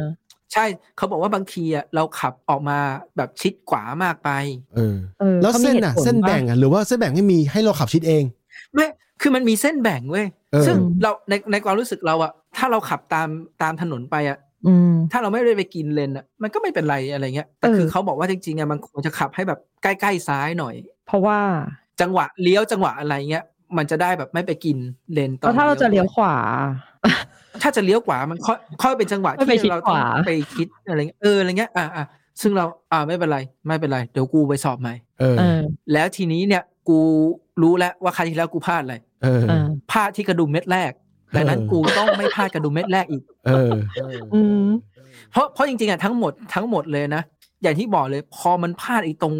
สปีดเนี่ย ให้เรารู้สึกแบบมีอะไรติดอยู่ในใจปุ๊บอะทีนี้มันติดตลอดทางขับรถเลยอะ อ่าอ่าอ่า เออ เฮ้ย เดี๋ยวนะกำลังงงอยู่ว่าไอ้สปีดเนี่ย หน้าปัดบนรถเนี่ยมันเป็นไมล์เหรอ มันไม่ได้เป็นกิโลเมตรเหรอ ไม่คืออย่างที่บอกบางที กลัวสับสนสับสนอยู่ คือจำไม่ได้ว่ายังไงเหมือนกันว่ามันห้าสิบหรืออะไรเนี่ย แต่คือง่ายๆ หน้าปัดไม้เนี่ยที่กูเห็นเนี่ยแม่งมันจะอยู่ประมาณยี่สิบสามสิบเว้ย เออ แล้วเราก็แบบพยายามนึกในใจ นึกว่าว่าพอแม่งไปอ่านมา เออเออ โอ๊ย แล้วก็ ไได้ พยายามเหยียบ นต้องขับอยู่ให้ใกล้ๆห้าสิบเออเราก็จะพยายามเหยียบแม่งให้ให้ให้ไปให้ถึงห้าสิบให้ได้อะไม่เหี้ย มันคงสวด ไได้ ก็พยายามเหยียบเหมือนกันเหยียบเบรก เออแล้วพอแล้วนึกออกป่ะเหมือนที่บอกอ่ะพอเรา เออ เหยียบเหมือนเราจะเร่งให้ได้อ่ะ เออ มันก็จะมีจังหวะกระตุกอ่ะเออ เออ ซึ่งแบบนั่นแหละพอปุ๊บพอมันเริ่มน้อยปุ๊บแม่งไม่ได้ละไม่ได้ละ เออ อ่ะไม่เป็นไรไม่เป็นไรวันที่สิบเอ็ดไปใหม่ เออ ทีนี้เนี่ยในวันที่ 11 ที่ไปเนี่ยบังเอิญมันมีกลุ่มคนที่แบบเขาคงเป็นโรงเรียนสอนขับรถอะแล้วเขา อืม พานักเรียนเขามาสอบ เออ อืม เป็นพวกต่างชาติเป็นแบบพวกเวียดนามเป็นพวกภาษาอะไรสักอย่างอะเออ อืม เขาก็มาสอบ แล้วพวกเนี้ยแม่งสอบก่อน อื อื ม ม เออ กูก็ยืนดู เออ ได้ observe อ่าเออกูก็ยืนดู แล้วกูก็นึกในใจโหมึงขับเงี้ยมึงตกแน่เลย เพอครั้งที่แล้วกูก็ประมาณเนี้ยกูก็ตก ตกจริงใช่ไหม เออ ไม่ไม่ครูก็เนี่ยอย่างเงี้ย เออ ก็ตกแล้วคือเขาก็จะมีครูยืนอยู่เนี่ยครู อืม ก็จะแบบคอยยืนอธิบาย เพราะมันจะมีเวลาสอบมันจะสอบได้ทีละคันเขายังไม่ได้สอบหลาย ๆ คันพร้อมกันเขาจะสอบทีละคันครูมันก็จะยืนแล้วก็คอยบอกพวกนักเรียน เออ อันนี้ตรงนี้ตรงนี้แบบเหมือนเขาก็บอกว่าเออตรงนี้ต้องทำงี้นะอย่าไปทำแบบนั้นนะ อืม ตรงนี้ต้องทำงี้นะอย่าไปทำอย่างนั้นนะอะไรเงี้ย อืม บาบาบาพอถึงเวลาปุ๊บแต่คืนนี้เราเราฟังไม่ออกนะเมียเราบอกว่าเออเนี่ยเขาอธิบายอย่างนี้อยู่ แต่เมียก็ไม่ได้ฟังเมียก็นั่งดู YouTube อยู่เนี่ย ชิลชิลอยู่ อ่ะต่อต่อต่อ แล้วเมียก็บอกว่าเดี๋ยวตอนเธอสอบนะเราก็ ไม่ดู เพราะถ้าเกิดเราดูเดี๋ยวเราเครียด อันนี้ฮาจริงนะครับ เออ ทีนี้พอถึงตอนเวเวลาเราจะสอบฮะบังเอิญเว้ยไอไอ้ไอตอนที่เราเห็นมันสอบอะมันทำตามแบบเป๊ะๆที่แบบเราเคยอ่านเลยว่า ต้องไปเช็คคือเขาบอกก่อนขึ้นรถนะ ต้องไปเช็คหลังรถแล้วก็ไปเช็คหน้ารถก่อน เออ อืม เออ แล้วก็ต้องดูข้างล่างด้วยว่ามีอะไร เออ หรือเปล่า อืม เออ เออ ซึ่งครั้งที่แล้วเราไม่ได้ทำเว้ย อ๋อ เราก็ไม่รู้ว่าเป็นสาเหตุอะไรหรือเปล่านะ เราก็ไม่รู้นะว่าเรา แต่ ก็ เขา ไม่ ไม่ รู้ มีสินะว่าท เป็ ธิ์ นสา นะ เหตุอะไรหรือเปล่านะ นี่เออ เออ แต่เขาไม่มีฟีดแบ็กอันนี้ แต่ไม่รู้ครั้งที่แล้วไม่ได้ทำครั้งไม่รู้ละกูจะเป็นนักเรียนดี กูจะทำตามที่ในคู่มือมันที่ไอ้คนเขียนเขียนๆทั้งหลายเนี่ยแม่งบอกว่าอะไรกูจะทำตาม อืม แน่นอนขึ้นไปก่อนขึ้นปุ๊บเนี่ยเพราะว่าจริงๆอ่ะก็บอกอย่างนี้ไอ้คนไอ้คนที่เป็นคนที่นั่งไปด้วยกับเราเนี่ย มันจะชอบมีบางทีเว้ยบางจังหวะ อืม ชอบกดดันมึง เออ อย่างเช่น อย่างเช่น จังหวะที่มึงต้องหยุดใช่ไหม เออ แล้วพอมึงหยุดปุ๊บเนี่ยบางทีเขาจะบอกตรงไป ตรงไป ตรงไปเนี่ยเขาจะบอกย้ำๆอย่างเงี้ย เออ ซึ่งถ้าเกิดมึงจิตอ่อนอ่ะมึงก็จะไปฮะพอมึงไปปุ๊บ เออ มึงผิดเลย อ้าว ต้องรอรอรอสัญญาณรอรอจังหวะ ก่อน เออรอจังหวะก่อนใช่ไหม อ่ะคือคือใช่คือคือมึงต้องรู้ว่าไอ้ไอ้ที่เขาบอกตรงไปอ่ะก็คือเขาแค่บอกทางเว้ยแต่เขาไม่ได้บอกว่าให้มึงไปเลยตอนนั้นนะ เออ แต่คือเขาแค่บอกทาง อืม เออ เหมือนเล่นเกมเลยนะ หรือแบบบางทีเขา ก บอก ดดันเลยะ เออ หรือบางทีเขาบอกว่า หรือเขาบางทีเขาบอกว่าให้เลี้ยวซ้าย เออ ต้องฟังด้วยนะว่าเขาให้เลี้ยวซ้ายอันไหน เออ อ๋อ เออ สมมุติ เพราะเพราะว่ามันจะมีเลี้ยวซ้ายหมายเลขหนึ่งหมายเลี้ยวซ้ายหมายเลขสองอะไรเงี้ย เออ เออแล้วคือบางทีแม่งจังหวะ จังหวะนึกออกปะพอแม่งกำลังขับไปอะแล้วมันมีที่ให้เลี้ยวซ้ายใช่ไหมแล้วเขาบอก เออ เลี้ยวซ้ายเนี่ยถ้ามึงไม่ได้ฟังแล้วมึงเลี้ยวซ้ายเนี่ยผิดนะเพราะเขาบอกให้เลี้ยวซ้ายนู่น จริงๆก็คล้ายๆเวลา GPS บอกทางว่าแบบเลี้ยวซ้ายไม่ได้หมายความว่าให้เลี้ยวเลยอาจจะหมายถึงอันถัดไป เออต้องต้องมีสติดูด้วยว่าให้เลี้ยวอันไหน เออ ม ใช่อ่ะแต่อันเนี้ยปุ๊บก่อนขึ้นรถโอเค มองก่อนกูไปมองข้างหน้า มองข้างหลัง ต้องเซ็ตกระจกด้วยว่ะเซ็ตกระจกให้เรียบร้อยเซ็ตก ต้องระจ หั ก น หลัง หัว ให้เรียบร้อย ต่างไว้ เลย เช็ค อะ เช็ค ดูจุดบอด เช็คเช็คไม่เช็คเช็คนี่คือเช็คนอกรถนะ เออเออ ก่อน เช็ค ขึ้น เออ ก่อนขึ้นรถเนี่ยเช็คข้างล่าง เช็คข้างล่างข้างล่างพอขึ้นไปเสร็จปุ๊บขาดเข็มขัดปึ้งเช็คกระจก เออ อืม เช็คกระจก เออ กระจกตรงเนี้ยดีแล้วนะ หมายถึงว่า เออ ได้ได้ตำแหน่งแล้วนะ ต้องทำมือ ไม่ได้ ต้องทำมือ ไม่ได้ใช่ มึงต้อ acting งนิดนึง แล้วขยับ เออ ก่อนออกรถก่อนออกรถกูหันไปบอกก่อนว่าเออแบบ วันนี้รบกวนด้วยนะครับ อ๋อ นักเรียนดี มันมันคือมารยาทนี่ เออ นะนักเรียนดี อืม ตรงตามคู่มือเลย การขับรถเนี่ยไม่ใช่แค่ทักษะ แต่ต้องมีมารยาท อืม เออเออ คือครั้งแรกไม่ได้ทำพวกนี้ ขับออ เล ไป ย ปุ๊บเออครั้งแรกไม่ได้ทำ โอ้ อ๋อ ครั้งแรกดูเป็นอาจจะดูเป็นคนกลักขระ คนต่างชาติอันกะขาดแล้วก็เล่น หน้าเขาถึงปิดแบ็กอย่างนั้น เออ คือเขาแบบว่าเขารู้สึกว่ามึงไม่น่าจะเข้าเขาไม่น่าจะเข้าสังสังคมเขาได้แล้ว เพราะว่ามึงไม่ทำตามที่สังคมเขา ไม่ ต้องกามีามร รยาท อะไรอย่างเงี้ย เออ มึงไม่รู้แล้วไอ้เฮียกูแม่งเป็นเด็กเรียนดีมาต ลอด ให้ทำคู่มือก็ทำตามได้ เออ อืม กูก็ขับออกไปปุ๊บอ่ะถึงไอ้ตรงที่ให้หยุดไอ้ทางม้าลายหยุดทีนี้จะบอกว่าไม่มีความผิดเรื่องรถกระตุกแล้ว เออ เพราะกูกลับยี่สิบตลอดทางเลย เออ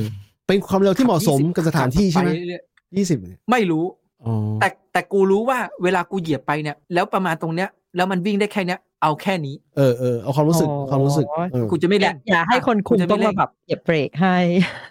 ใช่กูจะไม่เร่ง อืม ขับไปปุ๊บเปิดไฟเลี้ยว กูเปิดก่อนตลอด เปิดล่วงหน้า เปิดล่วงหน้าไอ้เฮียเรื่องไฟเลี้ยวกูก็ไม่ผิดละไปเรื่อย ๆขับไปปั๊บไอ้ตรงเบรกกูจำได้ครั้งที่แล้วกูพลาดตรงนี้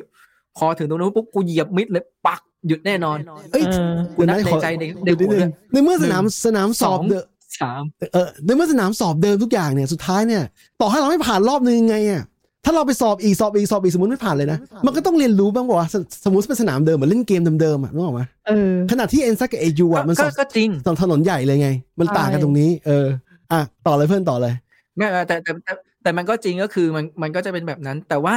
ต้องบอกอย่างนี้ อันเนี้ยมันเป็นของต่างชาติ เออ อืม ถ้าเป็นของญี่ปุ่นเนี่ยในสนามเนี่ยคือเขาสามารถคีเอทรูทเนี่ยแม่งมีอยู่ประมาณแบบไม่รู้อะเยอะมากอะ อ๋อ รูทแม่งโคตรเยอะเลยอะ อ๋อก็คือครั้งที่หนึ่งครั้งที่สอง 20 ก็จะให้ รู้ได้ ขับได้เหมือนกัน เออเออ อืม เข้าใจแล้วเข้าใจแล้วมันแยกกันอยู่ พอดีของนิวซีแลนด์เนี่ย ถนนมันจะมีสปีดลิมิตทุกอัน เออ คือเรา ใช่ ห้ามขับเกินอ่ะใช่ อันนี้อันนี้ไม่นับตอนที่ตามมาเที่ยวนะถ้าตามมาเที่ยวนะ เราห้ามขับเกินอ่ะใช่สมมติ 30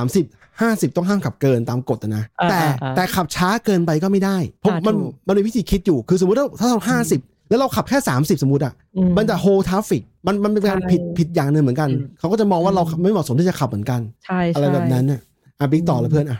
อ่าทีนี้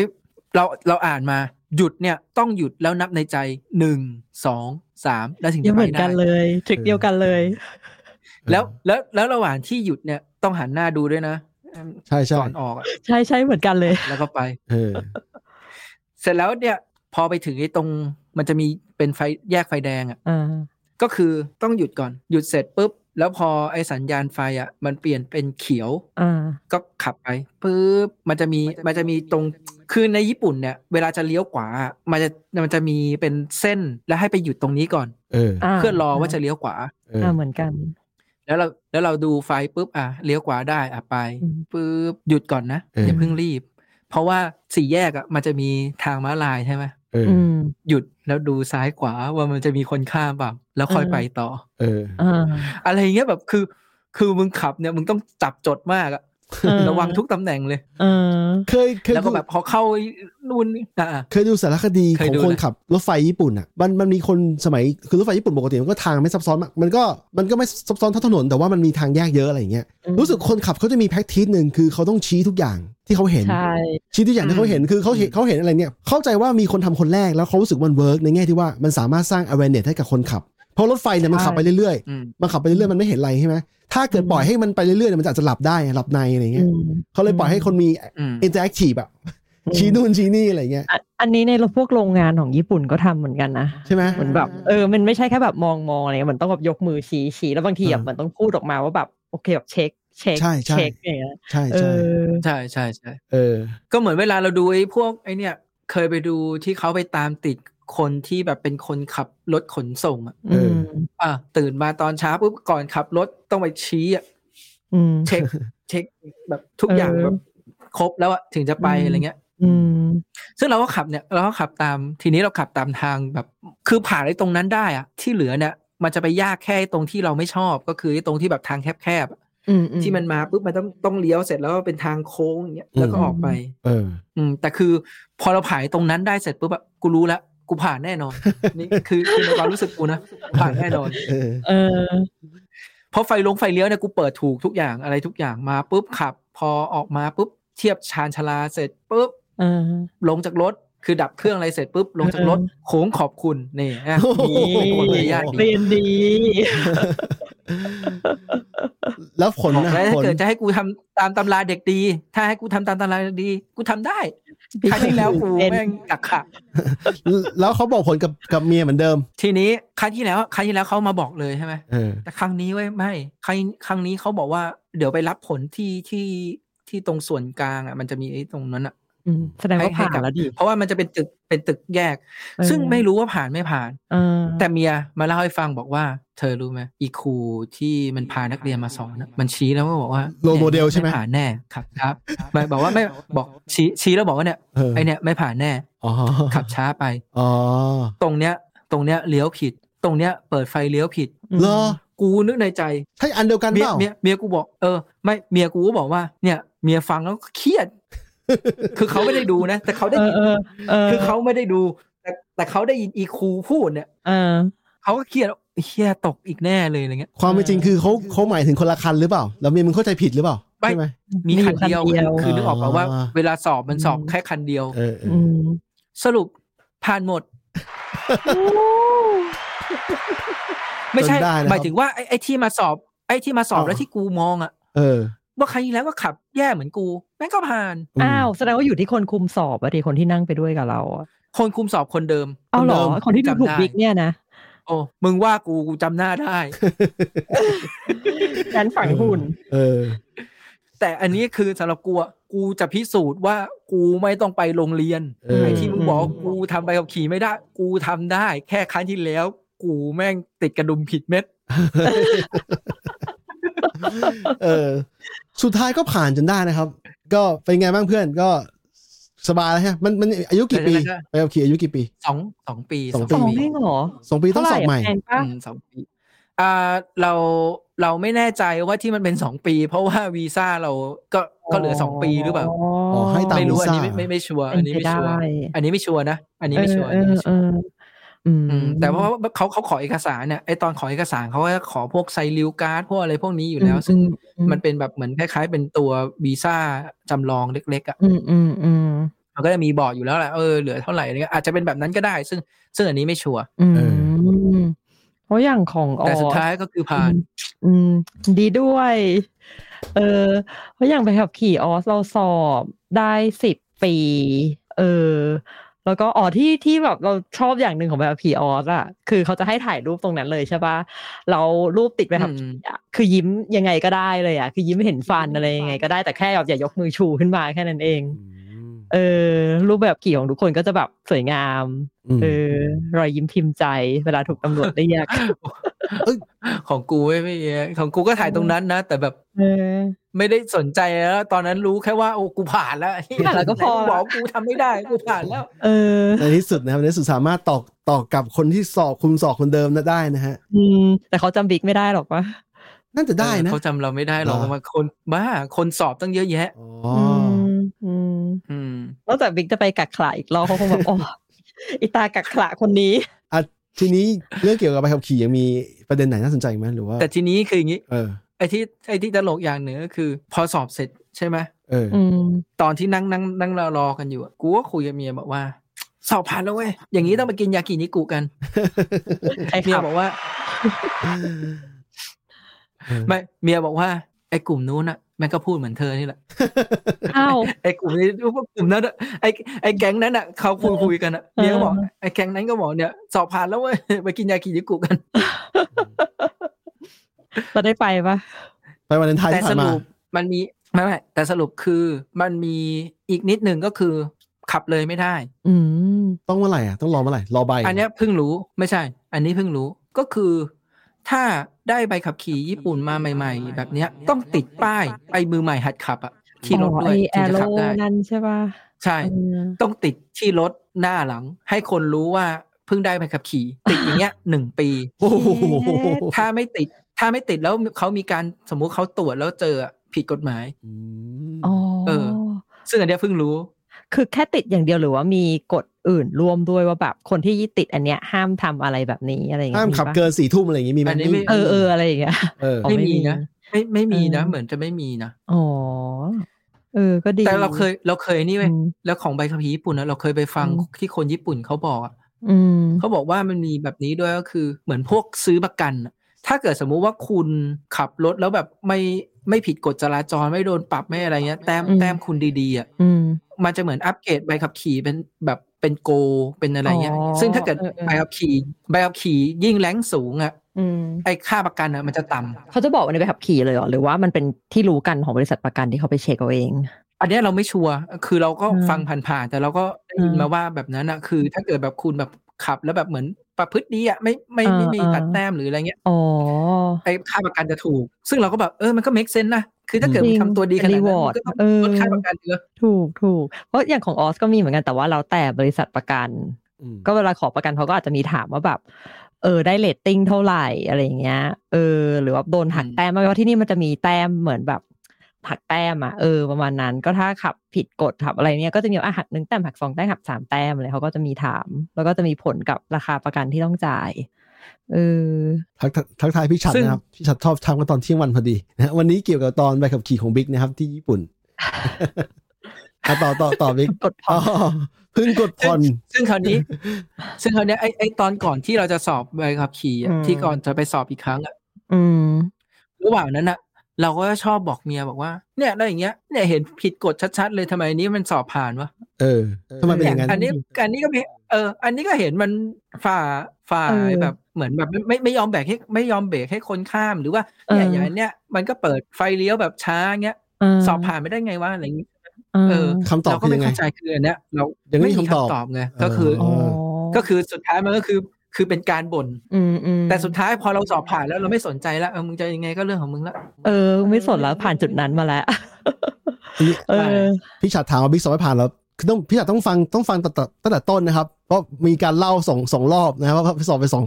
สองครั้งเต็มๆนะครับแต่เดี๋ยวเราเราจะข้ามมาสู่ประเด็นที่พี่ฉัด อืม พูดเรื่องนี้นะครับคือเครื่องกดผ่อน S S 23 Ultra นะครับ อันนี้คือน่าจะเป็นมือถือซัมซุงถูกไหม S 23 ใช่ตัวใหม่ล่าสุด โอเค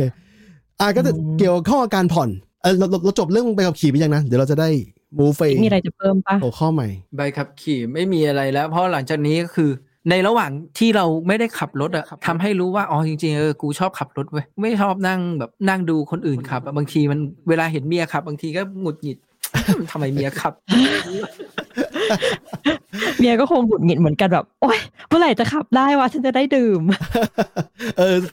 ล่าสุดได้ดื่มยัง ล่าสุดเมียได้ดื่ม ก็ไม่ ยัง เห็นเลยที่ที่โพสต์รูปอะเมียเป็นคนกินเบียร์อยู่คนเดียวนั่นแหละ ประเสริฐมากนะ โอ้ย ประเสริฐมากนี่ เลิ ป ศ ระเสริฐมากโอเค โวยโวยความประเสริฐตัวเอง ไหมโวยความประเสริฐตัวเองคือ ยังไงอีก เวลาไปเวลาไปร้านหรือไปอะไรพวกเนี้ยเมียจะเป็นคนดื่มใช่ไหม เออ แล้วเราอะจะสั่งอยู่สองอย่าง คือ ไม่เป็นน้ำแอปเปิลก็เป็นน้ำไอ้คาวพิษเล็กและโตะอะไรนั่น เอ นะ อ อร่อย อร่อย ไม่ไม่เพราะว่าลูกกินได้ อ๋ออ ม โอ้ยบิ๊กธรรมดา นี่พ่อพ่อเหมือนกัน คือต้องสั่งอันที่กี่แชร์กับลูกได้เหมือนกันนะฮะ เรื่องปกตินะครับ โอ้ย อันนี้ น่ารัก ใช่ค่ะ โอเคเราข้ามมาสู่เรื่องถัดไปที่เรื่องเกี่ยวกับเรื่องการผ่อนนะฮะ มันมีมันเกิดอะไรขึ้นตามที่ตาลเอาเอาประเด็นนี้มาอ่ะยังไงบิ๊กบิ๊กชูมือ อ่ะ อ๋อไม่ไม่ไม่ไม่แค่แค่แค่จะบอกว่า ซึ่งตอนที่ก่อนที่จะมานี่ใช่ไหมก็จะต้องมีการซื้อรถก่อน เพราะ เออ เมียเมียเนี่ยย้ายมาอยู่ที่ญี่ปุ่นก่อน อืม แล้วเราก็คิดว่า เออ เราควรจะมีรถกัน อืม อืม ซึ่งรถที่ซื้ออะก็เป็นรถมือสอง อืม อืม แต่เราก็แล้วก็มีตังค์โอ้จ่ายเต็มจำนวนแล้วก็มี เออ แต่เราก็เลือกผ่อน เพราะเพราะอะไร อืมเพราะว่าเราคิดว่าไอ้เงินก้อนที่เรามีอ่ะบางทีอ่ะมันจะต้องเอาไปแจกจ่ายใช้กับอย่างอื่นในระหว่างทางด้วย อืม ถ้าเกิดเราแบบเอาตุ้มเดียวเนี่ยไปจ่ายกับรถเลยเนี่ย อืม มันเหมือนกับว่ามันจะแมเนจเงินยากขึ้นอ่ะสำหรับเราอ่ะ อืม อืม เอออะไรแบบนั้นอ่ะ อืมเป็นเรื่องของการบริหารจัดการ อืม เงินนะเนาะ ใช่ใช่ อืม อืมอืม ก็เนี่ยที่จะพูดถึงเรื่องเงินผ่อนเนี่ยเพราะว่าช่วงเนี้ยที่ไทยเขามีการพูดถึงกันก็มีอ่าช่อง YouTube ช่องหนึ่งเขาก็เหมือนเป็นสัมภาษณ์แขกรับเชิญอะไรอย่างเงี้ย เรื่องที่แบบว่าเขาเลือกที่จะเอาเงินโปะบ้าน อืม มากกว่าที่จะผ่อนต่อ แต่คำพูดของเขาอ่ะมันทำให้กลายเป็นดราม่า เออเขาก็พูดประมาณว่าเนี่ย คนไทยอะติดนิสัยผ่อนมาก ๆ เลย อืม เออ ประเทศอื่นอะไม่เป็นหนักขนาดนี้นะ เออ แล้วก็เหมือนเชิงเชิงๆดูถูกก็แบบว่าเนี่ย ทุกคนจะซื้ออะไรแล้วอ่ะก็ไม่มีใครคิดคิดแต่แต่ว่าเนี่ย ยอดผ่อนต่อเดือนเท่าไหร่ อืม เออ มันก็เลยติดนิสัยการผ่อนเอา เออ แล้วแต่ว่าในกรณีของคอนเท็กซ์ที่เป็นอ่าดราม่าก็คือเขาพูดถึงในเรื่องการซื้อบ้านนะนะ แต่ว่าแต่ว่าเวลาคนเวลาเขาออกความเห็นอ่ะเขาไปเหมารวมไงว่าแบบเหมือนผ่อนทุกอย่างอะไรก็ซื้อผ่อนอะไรเงี้ยมันก็เลยกลายเป็นดราม่าขึ้นมา เขาเป็นคนไทยที่อยู่เมืองไทยใช่ไหม เขาเป็นลูกครึ่ง คือเขาเขาเป็นคนที่ล้มบนฟูกได้อะก็คือเขาเป็นลูกครึ่งเรียนอินเตอร์ เรียนคือเรียนอินเตอร์มาตลอดอะไรอย่างเงี้ยมันยิ่งเป็นดราม่าอย่าว่าเออใช่สี่ยูไม่เคยแบบต้องมาใช้ชีวิตแบบคนชั้นกลางชนชั้นกลางทั่วไปนี่อะไรประมาณนั้น อืมเพราะแบบอย่างเรื่องที่เขาคุยกันอะก็คือเรื่องการซื้อบ้านอะ อืม แล้วเอาตรงๆอ่ะซื้อบ้านใครเขาซื้อเงินสดกันวะ ไม่ถึงว่าแบบไม่ใช่ซื้อไม่ได้เลยบางคนซื้อถึงบางคนซื้อได้ เขาก็อาจจะเลือกที่จะไม่ซื้อ เพราะว่าแบบบ้านมันนะแบบหลักล้านอ่ะ เออ เห็นเอ่อคุณชนันนะครับ บอกว่าเห็นพวกยุโรปซื้อประสาทผ่อนกันยันชั่วลูกชั่วหลานประสาทนั่นคือยังไงซื้อยังไงซื้อบ้านใหญ่ๆอะ เอ้ยแต่ฟังจากที่ตาเล่ามานะ เราไม่รู้จักเขานะ ไม่รู้ว่าเขาคือใครไม่รู้ว่าช่องอะไรด้วยซ้ำไม่รู้ว่ามี subscriber เท่าไหร่ แต่เรารู้สึกว่าฟันฟันธงแรกเลยนะ ปั่นกระแส ปั่นกระแส อืม คือ อืม คือเพราะว่าคือต่อให้เขาเป็นคนที่รวย สมมตินะเป็นคนที่มีบ้านมีเงินอย่างเงี้ยอย่างน้อยเขาน่าจะเข้าใจคร่าวๆว่า มันไม่ใช่ทุกคนที่ซื้อบ้านได้เงินสดได้ไง มัน อืม เห็นเราคุยกันอ่ะ ก็คือโอกาสที่ปั่นกระแสเนี่ยมีเยอะมาก แล้วก็ถ้าเขาไม่ใช่ปั่นกระแสถ้าเขาพูดจากใจจริงถ้าเขาพูดจากความรู้ที่เขามีเนี่ยมันเหมือนจะเป็นแบบเขาเรียกอะไรอ่ะ pure ignorance อะคือเออคือไม่สนใจอะไรเลย รู้จักแต่โลกของเขาเองอะไรอย่างเงี้ย อืม อะไรแบบ ไม่หรอกมันจะมันจะเป็นอย่างนี้ในความคิดเรานะ เออ มันจะไม่มีประเด็นอะไรเท่าไหร่หรอก ถ้าเขาแค่บอกว่าเออในกรณีเขาอะเขาเลือกเอาเงินเขาอะไปโปะเลยเขาไม่อยากจ่ายดอกเบี้ย ใช่ ใช่ ใช่ แล้วแล้วจบแค่นั้นเลยก็คือมันก็จะคือเรียกว่าอะไรมันเป็นเรื่องส่วนตัว ความเห็นส่วนตัว ใครจะมีความคิดเรื่องของการบริหารการเงินยังไงอ่ะมันเป็นเรื่องส่วนตัว ใช่ แต่พอเมื่อไหร่เนี่ยเริ่มก้าวไปว่าคนไทย ม ชอบผ่อนอ่ะมันเริ่ม อืม มันเริ่มมันเริ่มไปแบบกระจายเป็น กูไม่ได้ คน ชอบเว้ยกูมีความจำเป็น แล้วไม่พอหมายถึงว่ามันไม่พอแค่นั้นคืออ ม ได้ได้ข่าวว่าไม่ใช่แค่บอกว่าคนไทยชอบผ่อน แต่บอกว่าคนเมืองนอกคนที่อื่น คนประเทศอื่นเนี่ยเขาไม่เป็นแบบนี้อ่ะมันมันเลยยิ่งเป็นประเด็นเพิ่มไปอีกระดับหนึ่งว่า นอกจากบอกว่าคนไทยชอบผ่อนแล้ว แล้วไปบอกว่าคนที่อื่นเนี่ยเขาไม่ได้เป็นแบบนี้ ซึ่งมันเลยมี สองอันไงว่า จริงๆแล้วคนไทยชอบผ่อนเหรอ เออ กับสองคือคนที่อื่นเนี่ยเขาไม่ค่อยผ่อนกันเหรออะไรเงี้ย เออ เออนี่แล้วแล้วคนที่พูดอยู่เมืองไทยใช่ไหมแต่พวกเราเนี่ยอยู่ต่างประเทศหมดเลยนะ ใช่ ที่ก็ผ่อน เออใช่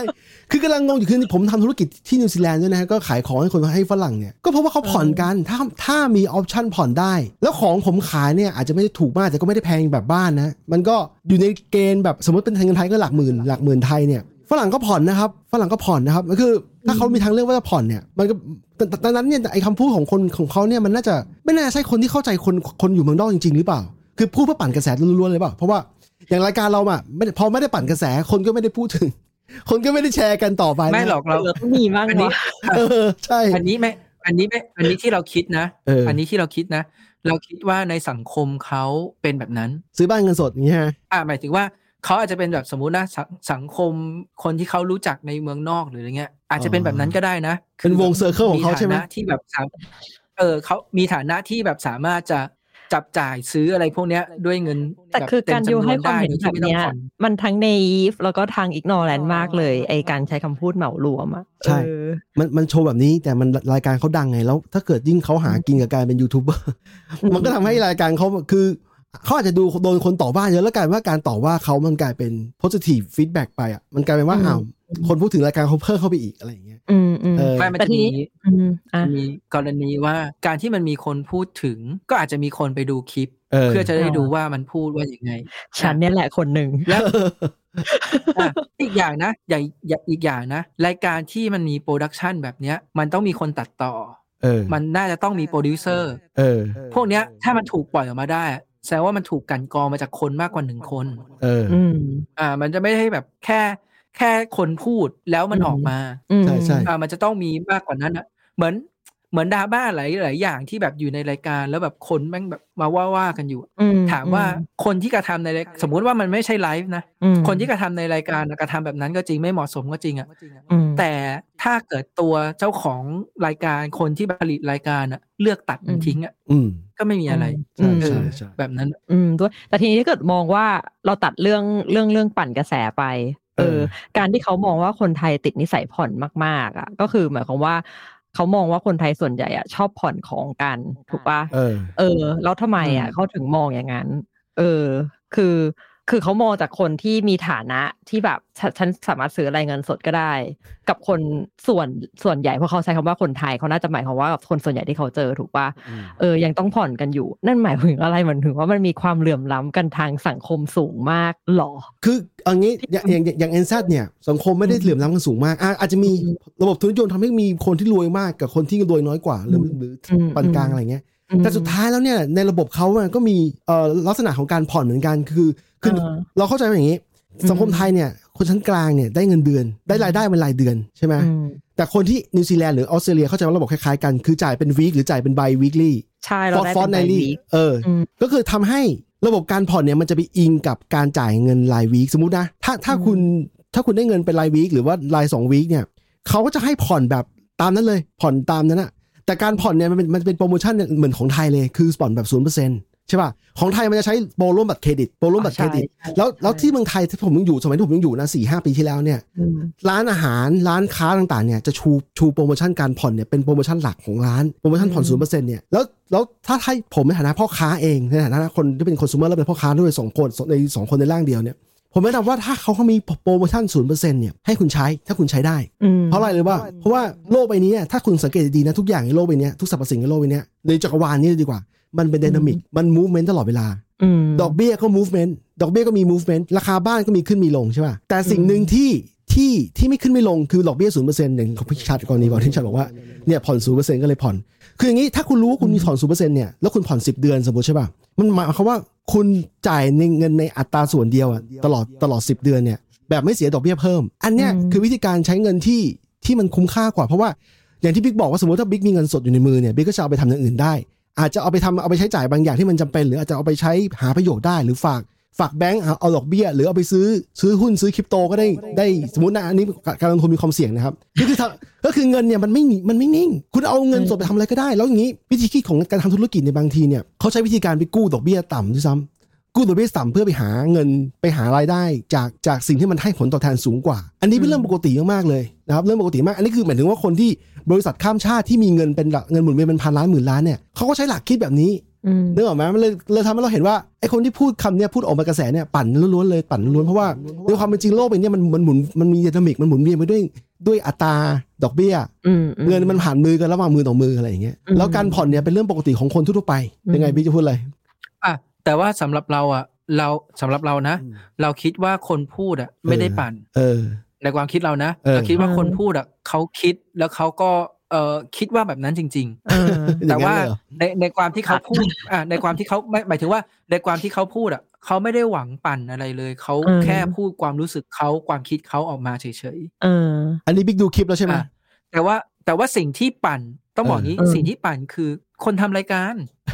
อืม เพราะคนทำรายการเนี่ย เราเชื่อนะเราเราสำหรับเราเชื่อแบบนี้ว่า คนทำรายการดูแล้ว โอเค อันเนี้ยไปไปแน่นอน ได้ยอดได้วิว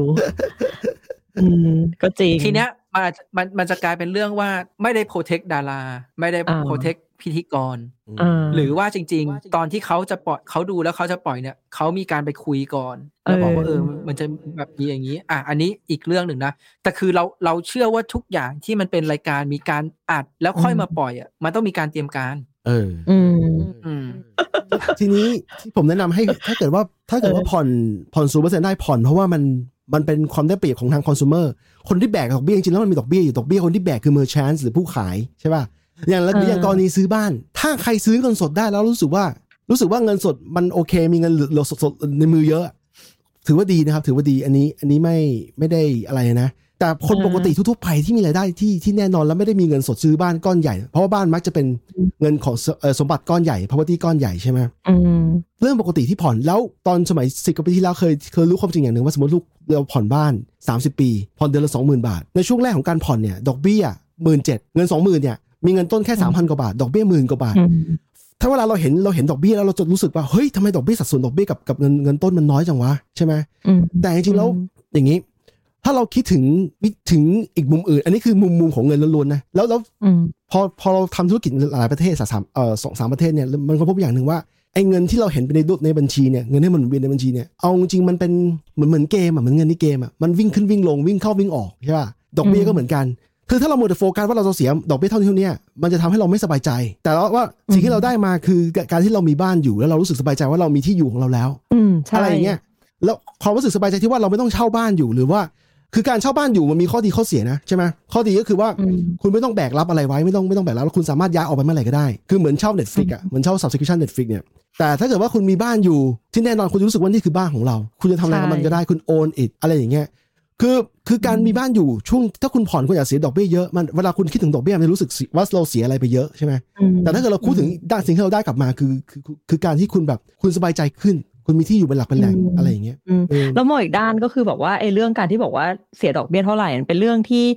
ที่เรารู้อัพฟรอนต์อยู่แล้วอะไม่ใช่ว่าแบบเออเราตกลงจะซื้อเราค่อยมารู้ว่าดอกเบี้ยเท่าไหร่เท่าไหร่เพราะฉะนั้นเป็นเรื่องที่อยู่ต้องระแวงตั้งแต่ตอนซื้อแล้วว่าเออเนี่ยฉันตกลงแล้วนะที่ฉันจะจ่ายเท่านี้ ใช่ใช่ใช่ มันเหมือนเป็น agreement นะเป็น mutual agreement นะเออแล้วก็แบบเห็นด้วยอย่างกับเพิงที่บอกว่าเนี่ยการที่เอ่อซื้ออะไรด้วยเงินผ่อนโดยเฉพาะอ่ะยกตัวอย่างบ้านอย่างเงี้ยว่ามันชัดมาก ก็คือเป็นการสร้าง ownership ให้คนคนหนึ่งอ่ะได้สามารถ access ของบางอย่างที่เขาไม่สามารถแบบมีเงินก้อนไปซื้อได้ อันนี้อาจจะไม่ใช่แค่บ้านนะอย่างเช่นแบบไม่ว่าจะเป็นพวกเอ่ออุปกรณ์อิเล็กทรอนิกส์อย่างเงี้ยมันไม่ใช่ทุกคนที่จะสามารถซื้อ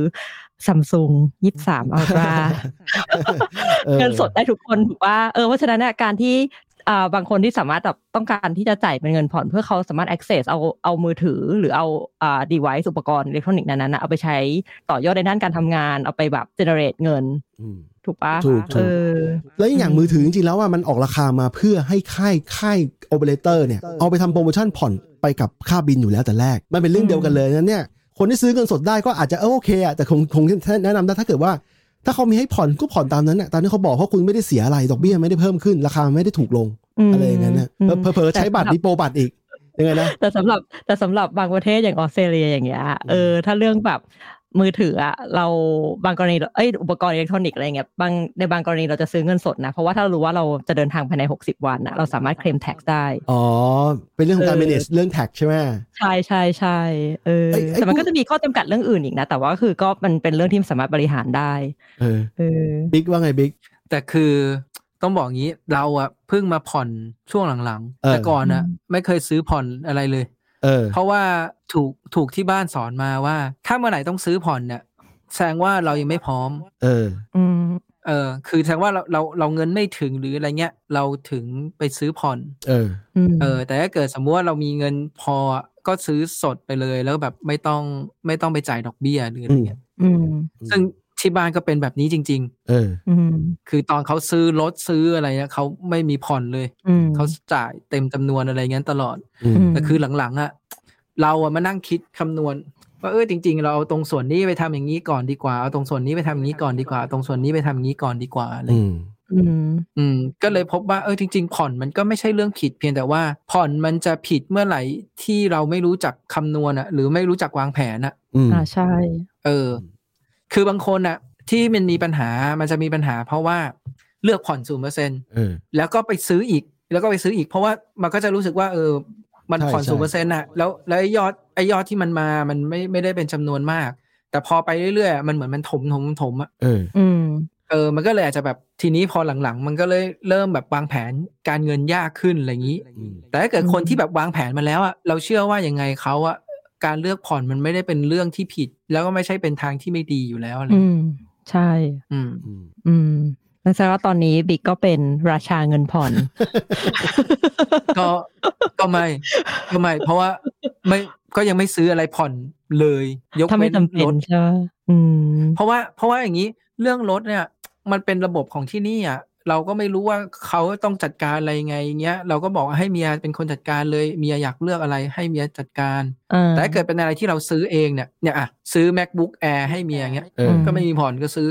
จ่ายรวดเดียว อื เออ ม เออ คือบางอย่างที่เรารู้สึกว่าเรามีเงินพอเราก็จ่ายรวดเดียว เราก็ขี้เกียจผ่อน เพราะว่าเรารู้ว่าถ้าเกิดเมื่อไหร่เราผ่อนเนี่ยเราต้องมานั่งจัดการในพวกแบบเนี้ยบางทีเราก็ขี้เกียจแต่ อ่า บางอย่าง ใช่ ที่เราแบบวางแผนไว้แล้วว่าเอ้ยแบบเนี้ยได้โอเค อืม เราใช้เงินประมาณนี้โอเค ถึงอันนี้อ่ะได้อ่ะอย่างนั้นอ่ะอันนั้นน่ะ อืม ผ่อน อืม อืม อืม อย่างเรื่องคนที่ซื้อของเงินผ่อนเนี่ยมันก็อย่างที่คุยกันแหละว่าแบบมันขึ้นอยู่กับการ manage ถ้าเกิดว่าเราสามารถ track expense แบบรายรับรายจ่ายต่อเดือนได้ สามารถ maintenance ตรงนี้ได้อะเราว่ามันก็ไม่ได้ไม่ได้เป็นเรื่องที่ไม่ดีหรืออะไร กลับกลายเป็นว่าเป็นเรื่องดีที่ทำให้เราสามารถ access แบบ ซื้อของต่างๆ ได้ โดยที่ไม่ต้องแบบลงเงินก้อนเดี่ยวลงไปตุ้มหนึ่งอะไรเงี้ย อืม อีกเรื่องหนึงที่อยากจะเล่าเกี่ยวกับเกี่ยวกับบัตรเครดิตเนี่ยคือคือในประเทศไทยเนี่ยก่อนหน้าเนี่ยก่อนหน้าเนี่ยไทยมันแข่งกันเรื่องโปรเรื่องพวกโปรโมชั่นบัตรเครดิตถ้าคุณ อืม ดูเท่านี้นี้คุณจะได้เงินแคชแบ็กหรือว่าได้แต้มเอามาทำนู่นทำนี่ได้ใช่ไหมจะบอกว่าไอไอไอพวกโปรพวกเนี้ยจริง ๆ แล้วอะมันเป็นเงินที่มาจากเมอร์ชันส์คือทุกครั้งที่คุณซื้อเอาไปซื้อของที่เมอร์ชันเมอร์ชันจะโดนตัดสองสมัยก่อนก็2.5%ถึง3%ขึ้นอยู่กับขึ้นอยู่กับความพรีเมียมของบัตรนะนะ อืม แต่ว่าช่วงหลังเนี่ยทิศทางที่เราเห็นของโลกไปเนี่ยตั้งแต่ของออสเตรเลีย หรือว่าประเทศในในกลุ่มสหภาพยุโรปนะรวมไปถึงนิวซีแลนด์เองอะเขาพยายามจะตัดเบนฟิตตรงนี้ของบัตรเครดิตไปทิ้งให้หมดทำให้เหลือต่ำกขว่าองออสเตรเลียไม่มีเลยนะ เออ ใช่ถูก เออ ถูกเพราะว่าเพราะว่าอะไร เพราะว่าตอนเนี้ยค่าธรรมเนียมการตัดบัตรของของเมอร์ชันเนี่ยเหลือแค่ 0.8%เท่านั้น อืม เขาก็ศูนย์จุดแปดเนี่ยจริงๆแล้วเป็นแค่แค่เป็นแค่เซอร์วิสฟรีเฉยๆ คือเขาจะไม่มีส่วนเกินมามารีวอร์ดให้กับ อืม ลูกค้าต่อไปแล้ว ของไทยตอนนี้ยังเป็นระบบเก่าอยู่ แต่คิดว่า แต่คิดว่าจากนี้ไปไม่เกินปี 2 ปีอ่ะคุณต้องทำใจนะครับว่าอาจจะไม่เหมือนเดิมแล้ว ม คือมันมันจะไม่มีโปรให้เล่นเหมือนสมัยก่อนแล้ว เอาจริงๆอะพูดถึงไอ้เรื่องเรื่องค่าฟรีพวกเนี้ยพูดแล้วก็เจ็บใจ ทำไม คือ อะ แบบคืออ่าพวกร้านค้าที่นี่อะเขาชอบผลักภาระพวกเนี้ยมาให้ผู้บริโภค เออ ก็คือเขาจะตั้งเงื่อนไขว่าถ้าจ่ายบัตรอ่ะเขาจะแบบคิด transaction fee เท่านี้เท่านี้เปอร์เซ็นต์ของ เออ สิ่งที่เราจ่ายนะ ซึ่งจริง ๆ อ่ะ คือมันใช่มันใช่ภาระของกูไหม ใช่ใช่ถูก นึกออกว่าคือฉันแบบฉันทำบัตรเครดิตก็เพื่อฉันจะสามารถแบบ เอาไปใช้ manage เรื่องเงินไม่ใช่ต้องมาจับมานั่งคิดเรื่อง transaction fee อะไรอย่างเงี้ยเออ วิธี ประมาณนั้น วิธีคิดของผู้ขายก็คือเขาควรจะบวกไปก่อนแล้ว เพื่อให้ อืม เพื่อให้มันคัดแล้วลูกค้ารู้สึกสบายใจไม่ต้องมาคอยคิดว่า เอ๊ะต้องจ่ายยังไงถึงถึงจะนะมันเสียเวลา ใช่ มันทำให้ความรู้สึกไอไอความที่ต้องมานั่งคิดอะมันเสียเวลาชีวิตนะสำหรับคน แล้ว ที่ บาง นั่นน่ะ ใช่ อืม บางร้านแม่งเนียนด้วยจะบอกว่าแบบสมมติว่าอ่ะสมมติเลเซ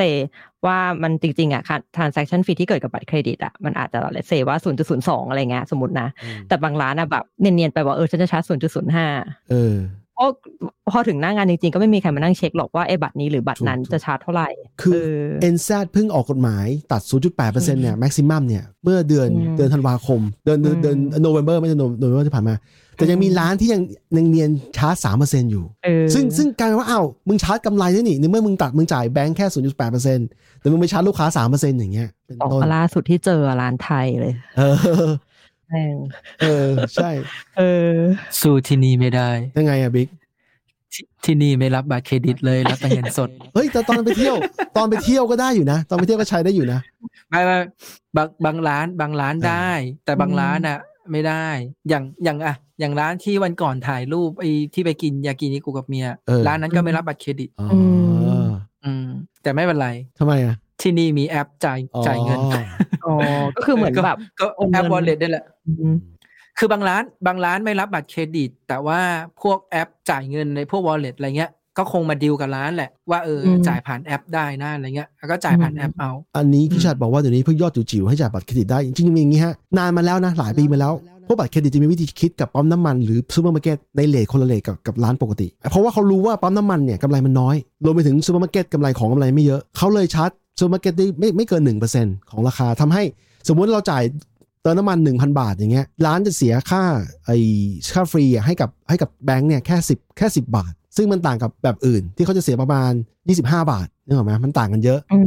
ทำให้ตอนเนี้ยจริงๆแล้วอ่ะไอ้พวกเซเว่นเลเว่นจริงๆแล้วอ่ะถ้าเขาชาร์จลูกค้าเนี่ยเขาจะเสียไม่เกิน 1%แต่แรกแล้วทำให้ที่ผ่านมาเขาคงจะชาร์จได้เหมือนกันแต่ว่าเขาเขาไม่ชาร์จก่อนหนั้นเนี่ยนะ ผมเข้าใจว่าตอนนี้น่าจะเปลี่ยนวิธีคิดไปหมดแล้วนะครับ เออ อ่ะ แต่หลักๆ เนี่ย เราว่าสุดท้ายแล้วอ่ะอยู่ที่เรื่องการวางแผนการการเงินเลยอ่ะ อืม อืม คือ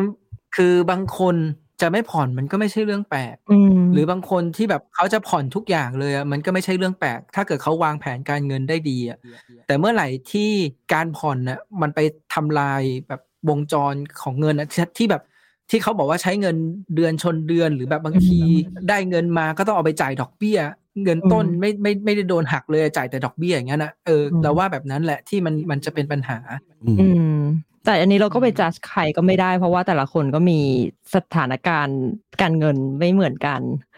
ภาระความรับผิดชอบก็ไม่เหมือนกันอีก แต่มันก็มีหลาย ๆ ครั้งที่เรียกว่าอะไรอะบางคนก็ไม่ยอมตัดอะหมายถึงว่าเวลานึกนึกออกป่ะเวลาเราดูรายการการเงินหรืออะไรเงี้ย แล้วเรา อือฮึ แบบเราฟังคนที่มาโทรโทรมาปรึกษาอะไรเงี้ย อืม อืม แล้วเวลาเขาให้คำปรึกษาเขาก็จะค่อย ๆ ไล่ใช่ไหมว่าเออ อืม แบบมีอย่างนี้อย่างนี้อย่างนี้เขาแบบ อืม อ่ะถ้าส่วนส่วนเนี้ยจริง ๆ ขายทิ้งได้นะ จะได้ไม่ต้องไปผ่อนต่อแล้วแบบเ เออตัดตรงส่วนนี้มันไม่มีความจำเป็นอะแต่บางคนก็ อืม แบบตัดไม่ได้อะเหมือนแบบบางทีรู้สึกว่าตัวเองผ่อนมาขนาดนี้แล้วอะ ม เออ แต่คือเนื่องจากบางคนอะผ่อนมาขนาดนี้แล้วก็จริงอ่ะแต่แต่มึงผ่อนต่อไม่ไหวไง เออ คือมึงกำลังจะตายเพราะไอ้สิ่งที่มึงผ่อนมาขนาดนี้นี่ไงอะไรเงี้ยเออ โดยเฉพาะช่วงโควิดมัน ซึ่งบาง มัน ที สร้า เรา ง ก็ มันสร้างเขาเรียกอะไรวิกฤตทางการ อืม เงินให้กับหลายๆบ้านเลยถูกไหมช่วงโควิดอะ ใช่ ใช่ เออ เออ เหมือนบางคนที่แบบวางแผนมาดีแล้วอะรายรับมีเท่านี้ เราผ่อนแบบนี้สบายมากเลย เสร็จแล้วพอเจอโควิดปึ้ง สมมุตินะรายได้หายไปครึ่งหนึ่ง ม แต่รายจ่ายอะ เห ยั มือน งท่า เดิม เออเหมือนเดิม อ่าดังนั้นมันมันจะทำให้กลายเป็นว่าไอ้สิ่งที่เคยผ่อนได้มันอาจจะผ่อนไม่ได้แล้วก็ได้อะไรเงี้ย แต่บางคนก็ตัดไม่ได้อะ เออ ซึ่งซึ่งนึกออกปะเหมือนในเนี่ยเหมือนมึงเป็นแผลหรือมึงเป็นเป็นมะเร็งอ่ะ อืม แล้วเขาบอกว่าเออจริงๆตรงส่วนนี้ต้องตัดชิ้นเนื้อร้าย อืม ออกนะ แต่ไม่ยอมตัดสักทีอ่ะจนแบบสักพักบางคนก็แบบลามลามลามไปอะไรเงี้ย เออ คือจากที่จากที่เราค้นพบคืออายุก็ไม่น้อยนะผ่านมา 40 กว่าปีนะครับ ผมก็ค้นพบว่าหลาย ๆ อย่างแทบจะไม่แบบไม่มีอะไรเพอร์มานแนนเลยนะ ที่บอกที่บอกว่าดินามิกเนี่ยคือคือแม้ว่าจะอายุบ้านทรัพย์สินนะครับพวกรถอะไรอย่างเงี้ยผมจะบอกว่ามันถึงจุดหนึ่งแล้วมันสามารถที่จะแบบสามารถสลับสับเปลี่ยนได้หมดอ่ะคือเราคือตัวเลขทางการเงินอะไรเงี้ยสุดท้ายมันวิ่งวิ่งวิ่งมันก็ ถ้าเราจัดการดีๆเนี่ยมันก็จะโอเคมันก็วิ่งไปเรื่อยๆไงเราก็กลายมาสามารถที่จะไปเอาสิ่งที่มาจากดอกเบี้ยถูกไปจัดการกับดอกไอ้ดอกเบี้ยถูกแล้วไปทำเงินให้ได้มากกว่าดอกเบี้ยนั้นอะไรเงี้ยรวมไปถึง รวมไปถึงสมมติถ้ารถรถเนี่ยอยู่เมืองไทยเคยซื้อก่อนจะมานิวซีแลนด์เนี่ยซื้อไปคันหนึ่งไม่เคยใช้มา 5 ปีละก็เลยก็ต้องก็ต้องขายทิ้งเหมือนกันอะไรเงี้ยมันก็ต้อง อ่า คือมันสามารถตัดทิ้งได้อะของพวกเนี้ยถ้าเกิดว่าคนเรามันถึงถึงจุดหนึ่งของชีวิตอะนะมันสามารถจะทำคำทำใจว่าไอ้เงินเนี่ยมันเป็นแค่แบบเหมือนเล่นเกมอะเงินเกม RPG เวลาเราเล่นเกมเรารู้สึกว่าเออถ้าเราใช้ออกไปเดี๋ยวสุดท้ายเราก็หาหามาใหม่ได้อีกอะไรอย่างเงี้ยอะไรแบบนั้นนะเออพี่บอกพี่ชัดบอกโควิดรายจ่ายเยอะกว่าเดิมนะต้องมาระดมซื้อ ATK เออจริง สั่งอาหารได้แพงผ่านแพลตฟอร์ม เออจริง รวมไปถึ แต่ งด้ ข ว อย งของที่ออสเตรเลียกับนิวนิวซีแลนด์นี่ประกาศไม่ต้องใส่หน้ากากไปแล้วใช่ปะ นานแล้ว โอ้ยนานแล้ว นานแล้ว เป็น ตานมา ปีแล้ว ตานมาก็ ญี่ ไม่ได้ ปุ่น ใส่ กำลังตามแล้ว เออเออ ญี่ปุ่น ญี่ปุ่นกำลังตามไปแล้วญี่ปุ่นเดือนหน้าแล้ว แล้วไทยไทยนี่ยังต้องใส่ปะรู้ปะหรือว่าไม่ต้อง ไทยจริงๆเขาก็บอกไม่ต้องใส่แล้วนะ คนใส่กันนะ แต่ควรใส่ อืม เพราะว่าเพราะว่าฝุ่นไม่ใช่อะไรฝุ่นนะฮะออกจากบ้านนะครับ ตอนก่อนที่จะมาเนี่ยก็ใส่หน้ากากไอเอ็นเก้าสิบห้าแล้วใส่อยู่สองคน ผมกระจาคนหนึ่งเขาอาจจะรู้สึกว่ามันบ้าเปล่าวะคือความเป็นจริงแล้วเรื่องนี้ แต่ละคนมันเซนส์ไม่เท่ากันอ่ะมันแบบว่าอีกคนหนึ่งมันรู้สึกเซนซิทีฟกับเรื่องนี้ บางคนไม่รู้สึกอะไร ใช่ อะไรอย่างนั้น แล้วเราแล้วเราแบบรู้สึกว่าอันนี้พูดถึงโดยรวมนะแต่ไม่ เออ พูดเรื่องหน้ากากอะไรเงี้ยรู้สึกว่าแบบกับว่า อย่างที่ไทยอ่ะ คือถ้าเราไม่ทำตามคนหมู่มากอ่ะเราจะถูกมองเป็นตัวประหลาดสัมภาว เออใช่ใช่ เอออย่างถ้าตอนอย่างเมื่อก่อนเพิงบอกว่าเพิงใส่แต่คนส่วนใหญ่เขาไม่ใส่ เพิงก็จะถูกมองว่าเป็นคนประหลาดแต่ถ้าอย่างตอนเนี้ยเราไปแล้วคนส่วนใหญ่เขายังใส่แต่เราไม่ใส่เขาก็จะมองว่าเราเป็นตัวประหลาด เราก็จะรังเกียจเรา เออ เออนั่นแหละก็ตลกดีในขณะที่แบบอย่างที่นี่อะไม่มีใครแคร์ว่าจะ อืม ใส่ไม่ใส่ก็ถ้าถ้าตรงรัฐบาลเขาประกาศออกมาว่า เออ ไม่ต้องก็แล้วแต่อยู่แล้วแต่สะดวกอะไรอย่างเงี้ยเพราะเราไม่รู้ซิทูเอชันคนอื่นเพราะอย่างเมื่อวันก่อนเนี้ยเราเข้าออฟฟิศไป เออมีคนใส่ N95 มาเลยนะ เข้ามาใน ตึก ในขณะที่ไม่มีใครใส่เลยเว้ย ออ แต่เราก็ก็จะไม่จัดเขาเพราะว่าเราก็ไม่รู้ว่า เขาก็ต้องป้องกันตัวเองไว้ก่อนหรือเปล่า เพราะว่าที่บ้านเขาอาจจะมีคนแก่หรือแบบมีเด็กเล็กอยู่ที่ไม่ได้รับวัคซีนอะไรอย่างเงี้ย ใช่ใช่ใช่ เออ ก็ ส่วนของที่นี่เนี่ยเขาประกาศไว้ตั้งนานแล้วเหมือนกันว่า อืม ถ้าออกไปข้างนอกเนี่ยไม่ต้องใส่หน้ากาก อืม ถ้าแบบไม่ได้จะไปพูดคุยกับใครหรืออะไรเงี้ย ก็ อืม เดินถอดหน้ากากได้เลย เพียงแต่ว่าถ้าเข้าในตัวอาคารหรือสถานที่ปิดก็ขอให้ใส่หน้ากาก อืม เออ แต่ว่าเดี๋ยวเดือนมีนาวันที่ 11 หรือ 13เนี่ยแหละเขาบอกว่าไม่ต้องใส่หน้ากากละ อืม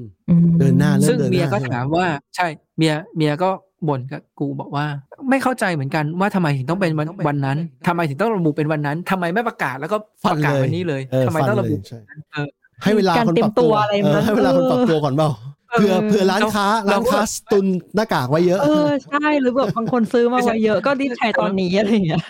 เออ สำหรับเราอะเรารู้สึกว่าก็ก็เนี่ยก็มันญี่ปุ่นไง เออแล้วอย่างตอนประกาศว่า อันนี้ ให้ทุกคน คือในความ ใส่ คิดเรานะ ประกาศเลย แต่ไม่ได้พูดนะ ว่าเออไม่แล้วถ้ากลับกันนะอย่างตอนที่ยังมีโควิดอย่างเงี้ยเราประกาศให้ทุกคนต้องใส่อ่ะเขาประกาศแล้วใช้เลยป่ะหรือว่าให้รอเหมือนกัน ไม่ อันเนี้ยอันนี้ไม่ไม่ชัวร์แต่แต่นึกออกปะว่า อืม ไอการประกาศใส่อ่ะมันคือ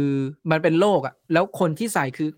ใส่เพื่อป้องกันอ่ะนึกออกไหม อืมอืมอืม เออ แต่ประกาศถอดเนี่ยมันคือแบบมันแล้วแต่คนแล้วอ่ะบางคนมันก็ อืม ไม่ถอดก็มีใช่ไหมล่ะ อืม แต่ว่า ในในความรู้สึกเราอ่ะตอนตอนที่เมียบ่นขึ้นมาแบบนั้นอ่ะ เรานึกในใจ ก็มันญี่ปุ่นอ่ะ ญี่ปุ่นมันก็เป็นแบบนี้ไม่ใช่เหรอวะ เอ๊ะหรือว่าอาจจะแบบเผื่อไอเนี้ยเป็นทามมิ่งสำหรับนึกออกป่ะเพราะว่ามันเป็นท็อปดาวอะเลกูเลชันอะเพราะฉะนั้นอาจจะต้องแบบอ่าเดี๋ยวองค์กรต้องปรับเปลี่ยนกฎอะไรอย่างเงี้ย ม เออมันเป็นแบบขั้นตอน ใช่ ของการคอมมิวนิเคชหรือเปล่า ทักทายพี่เจดนะพี่เจดบอกว่าระบายของ เออ แต่ก็เรื่องเดียวกันนะเรื่องเดียวกันคือต้องให้ให้ของมันตุนไว้ต้องเอามาใช้ ไม่ไม่แต่แต่แต่เราต้องพูดอย่างนี้ เออ ไอ้เรื่องระบายของหรืออะไรอะที่เนี่ยมันใส่หน้ากากเป็นเรื่องปกติอยู่แล้ เอ ว อก่อนหน้าโควิดก็ใส่อยู่แล้ว ดังนั้นอะ เออ ใช่ยังไงอะของมันมันมันขายได้เรื่อยอยู่แล้วแหละเปลี่ยนแต่ว่า อือฮึ มันอาจจะเป็นว่าลดลดกำลังการผลิต เออเออเออใช่ เออเออใช่ใช่ ก็ประมาณนี้นะครับใครมีอะไรเสริมอีกเปล่าเราจะแล้วปิดรายการละ นี่แล้ววันนี้อืมเกือบสองชั่วโม เต็ ง มอิ่มนะครับเต็มอิ่มตอนแรกผมนึกว่าจะคุยแป๊บเดียวพวกบอกว่าบิ๊กสตอรี่บิ๊กนี่ยาวใช้ได้นะสนุกสนุก เล่าเก่งอะ สนุกสนุกอยู่ ให้ให้กูพูดหรือกูพูดมาก ทำพอดแคสต์มันจนชินแล้วนะครับ ก็ขอขอบคุณทุกท่านที่ฟังติดตามฟังจนจบนะฮะ แล้วก็รายการเราเนี่ย เวลาฟังบน Apple Podcast หรือ Spotify เนี่ย มันจะเป็นเวอร์ชั่นที่อิดิละเอียดกว่า แล้วก็สามารถตัดห้องว่างทิ้งไปเยอะนะฮะ แล้วก็เหลือเหลือแต่เนื้อๆไปเป็นหลักนะครับ แล้วก็ฝากซีรีส์เกี่ยวกับการย้ายไปอยู่ต่างประเทศ ชื่อว่าใครไว้อยู่เมืองนอกสบายนะครับ เป็นซีรีส์ที่ผมคัดเฉพาะเรื่องที่เกี่ยวข้องกับการย้ายประเทศอย่างเดียวนะครับก็ตามนี้นะครับ ผมกับบิ๊กกับตาลต้องขอลาเท่านี้ครับสวัสดีครับผม สวัสดีครับ ดีค่ะ ที่นี่เราไม่บินไปดวงจันทร์ที่นี่เราไม่มีซอสลับมาบอกคุณ ที่นี่เราไม่มีคนที่คุณอาจจะรู้จัก ที่นี่ Roof Studio Podcast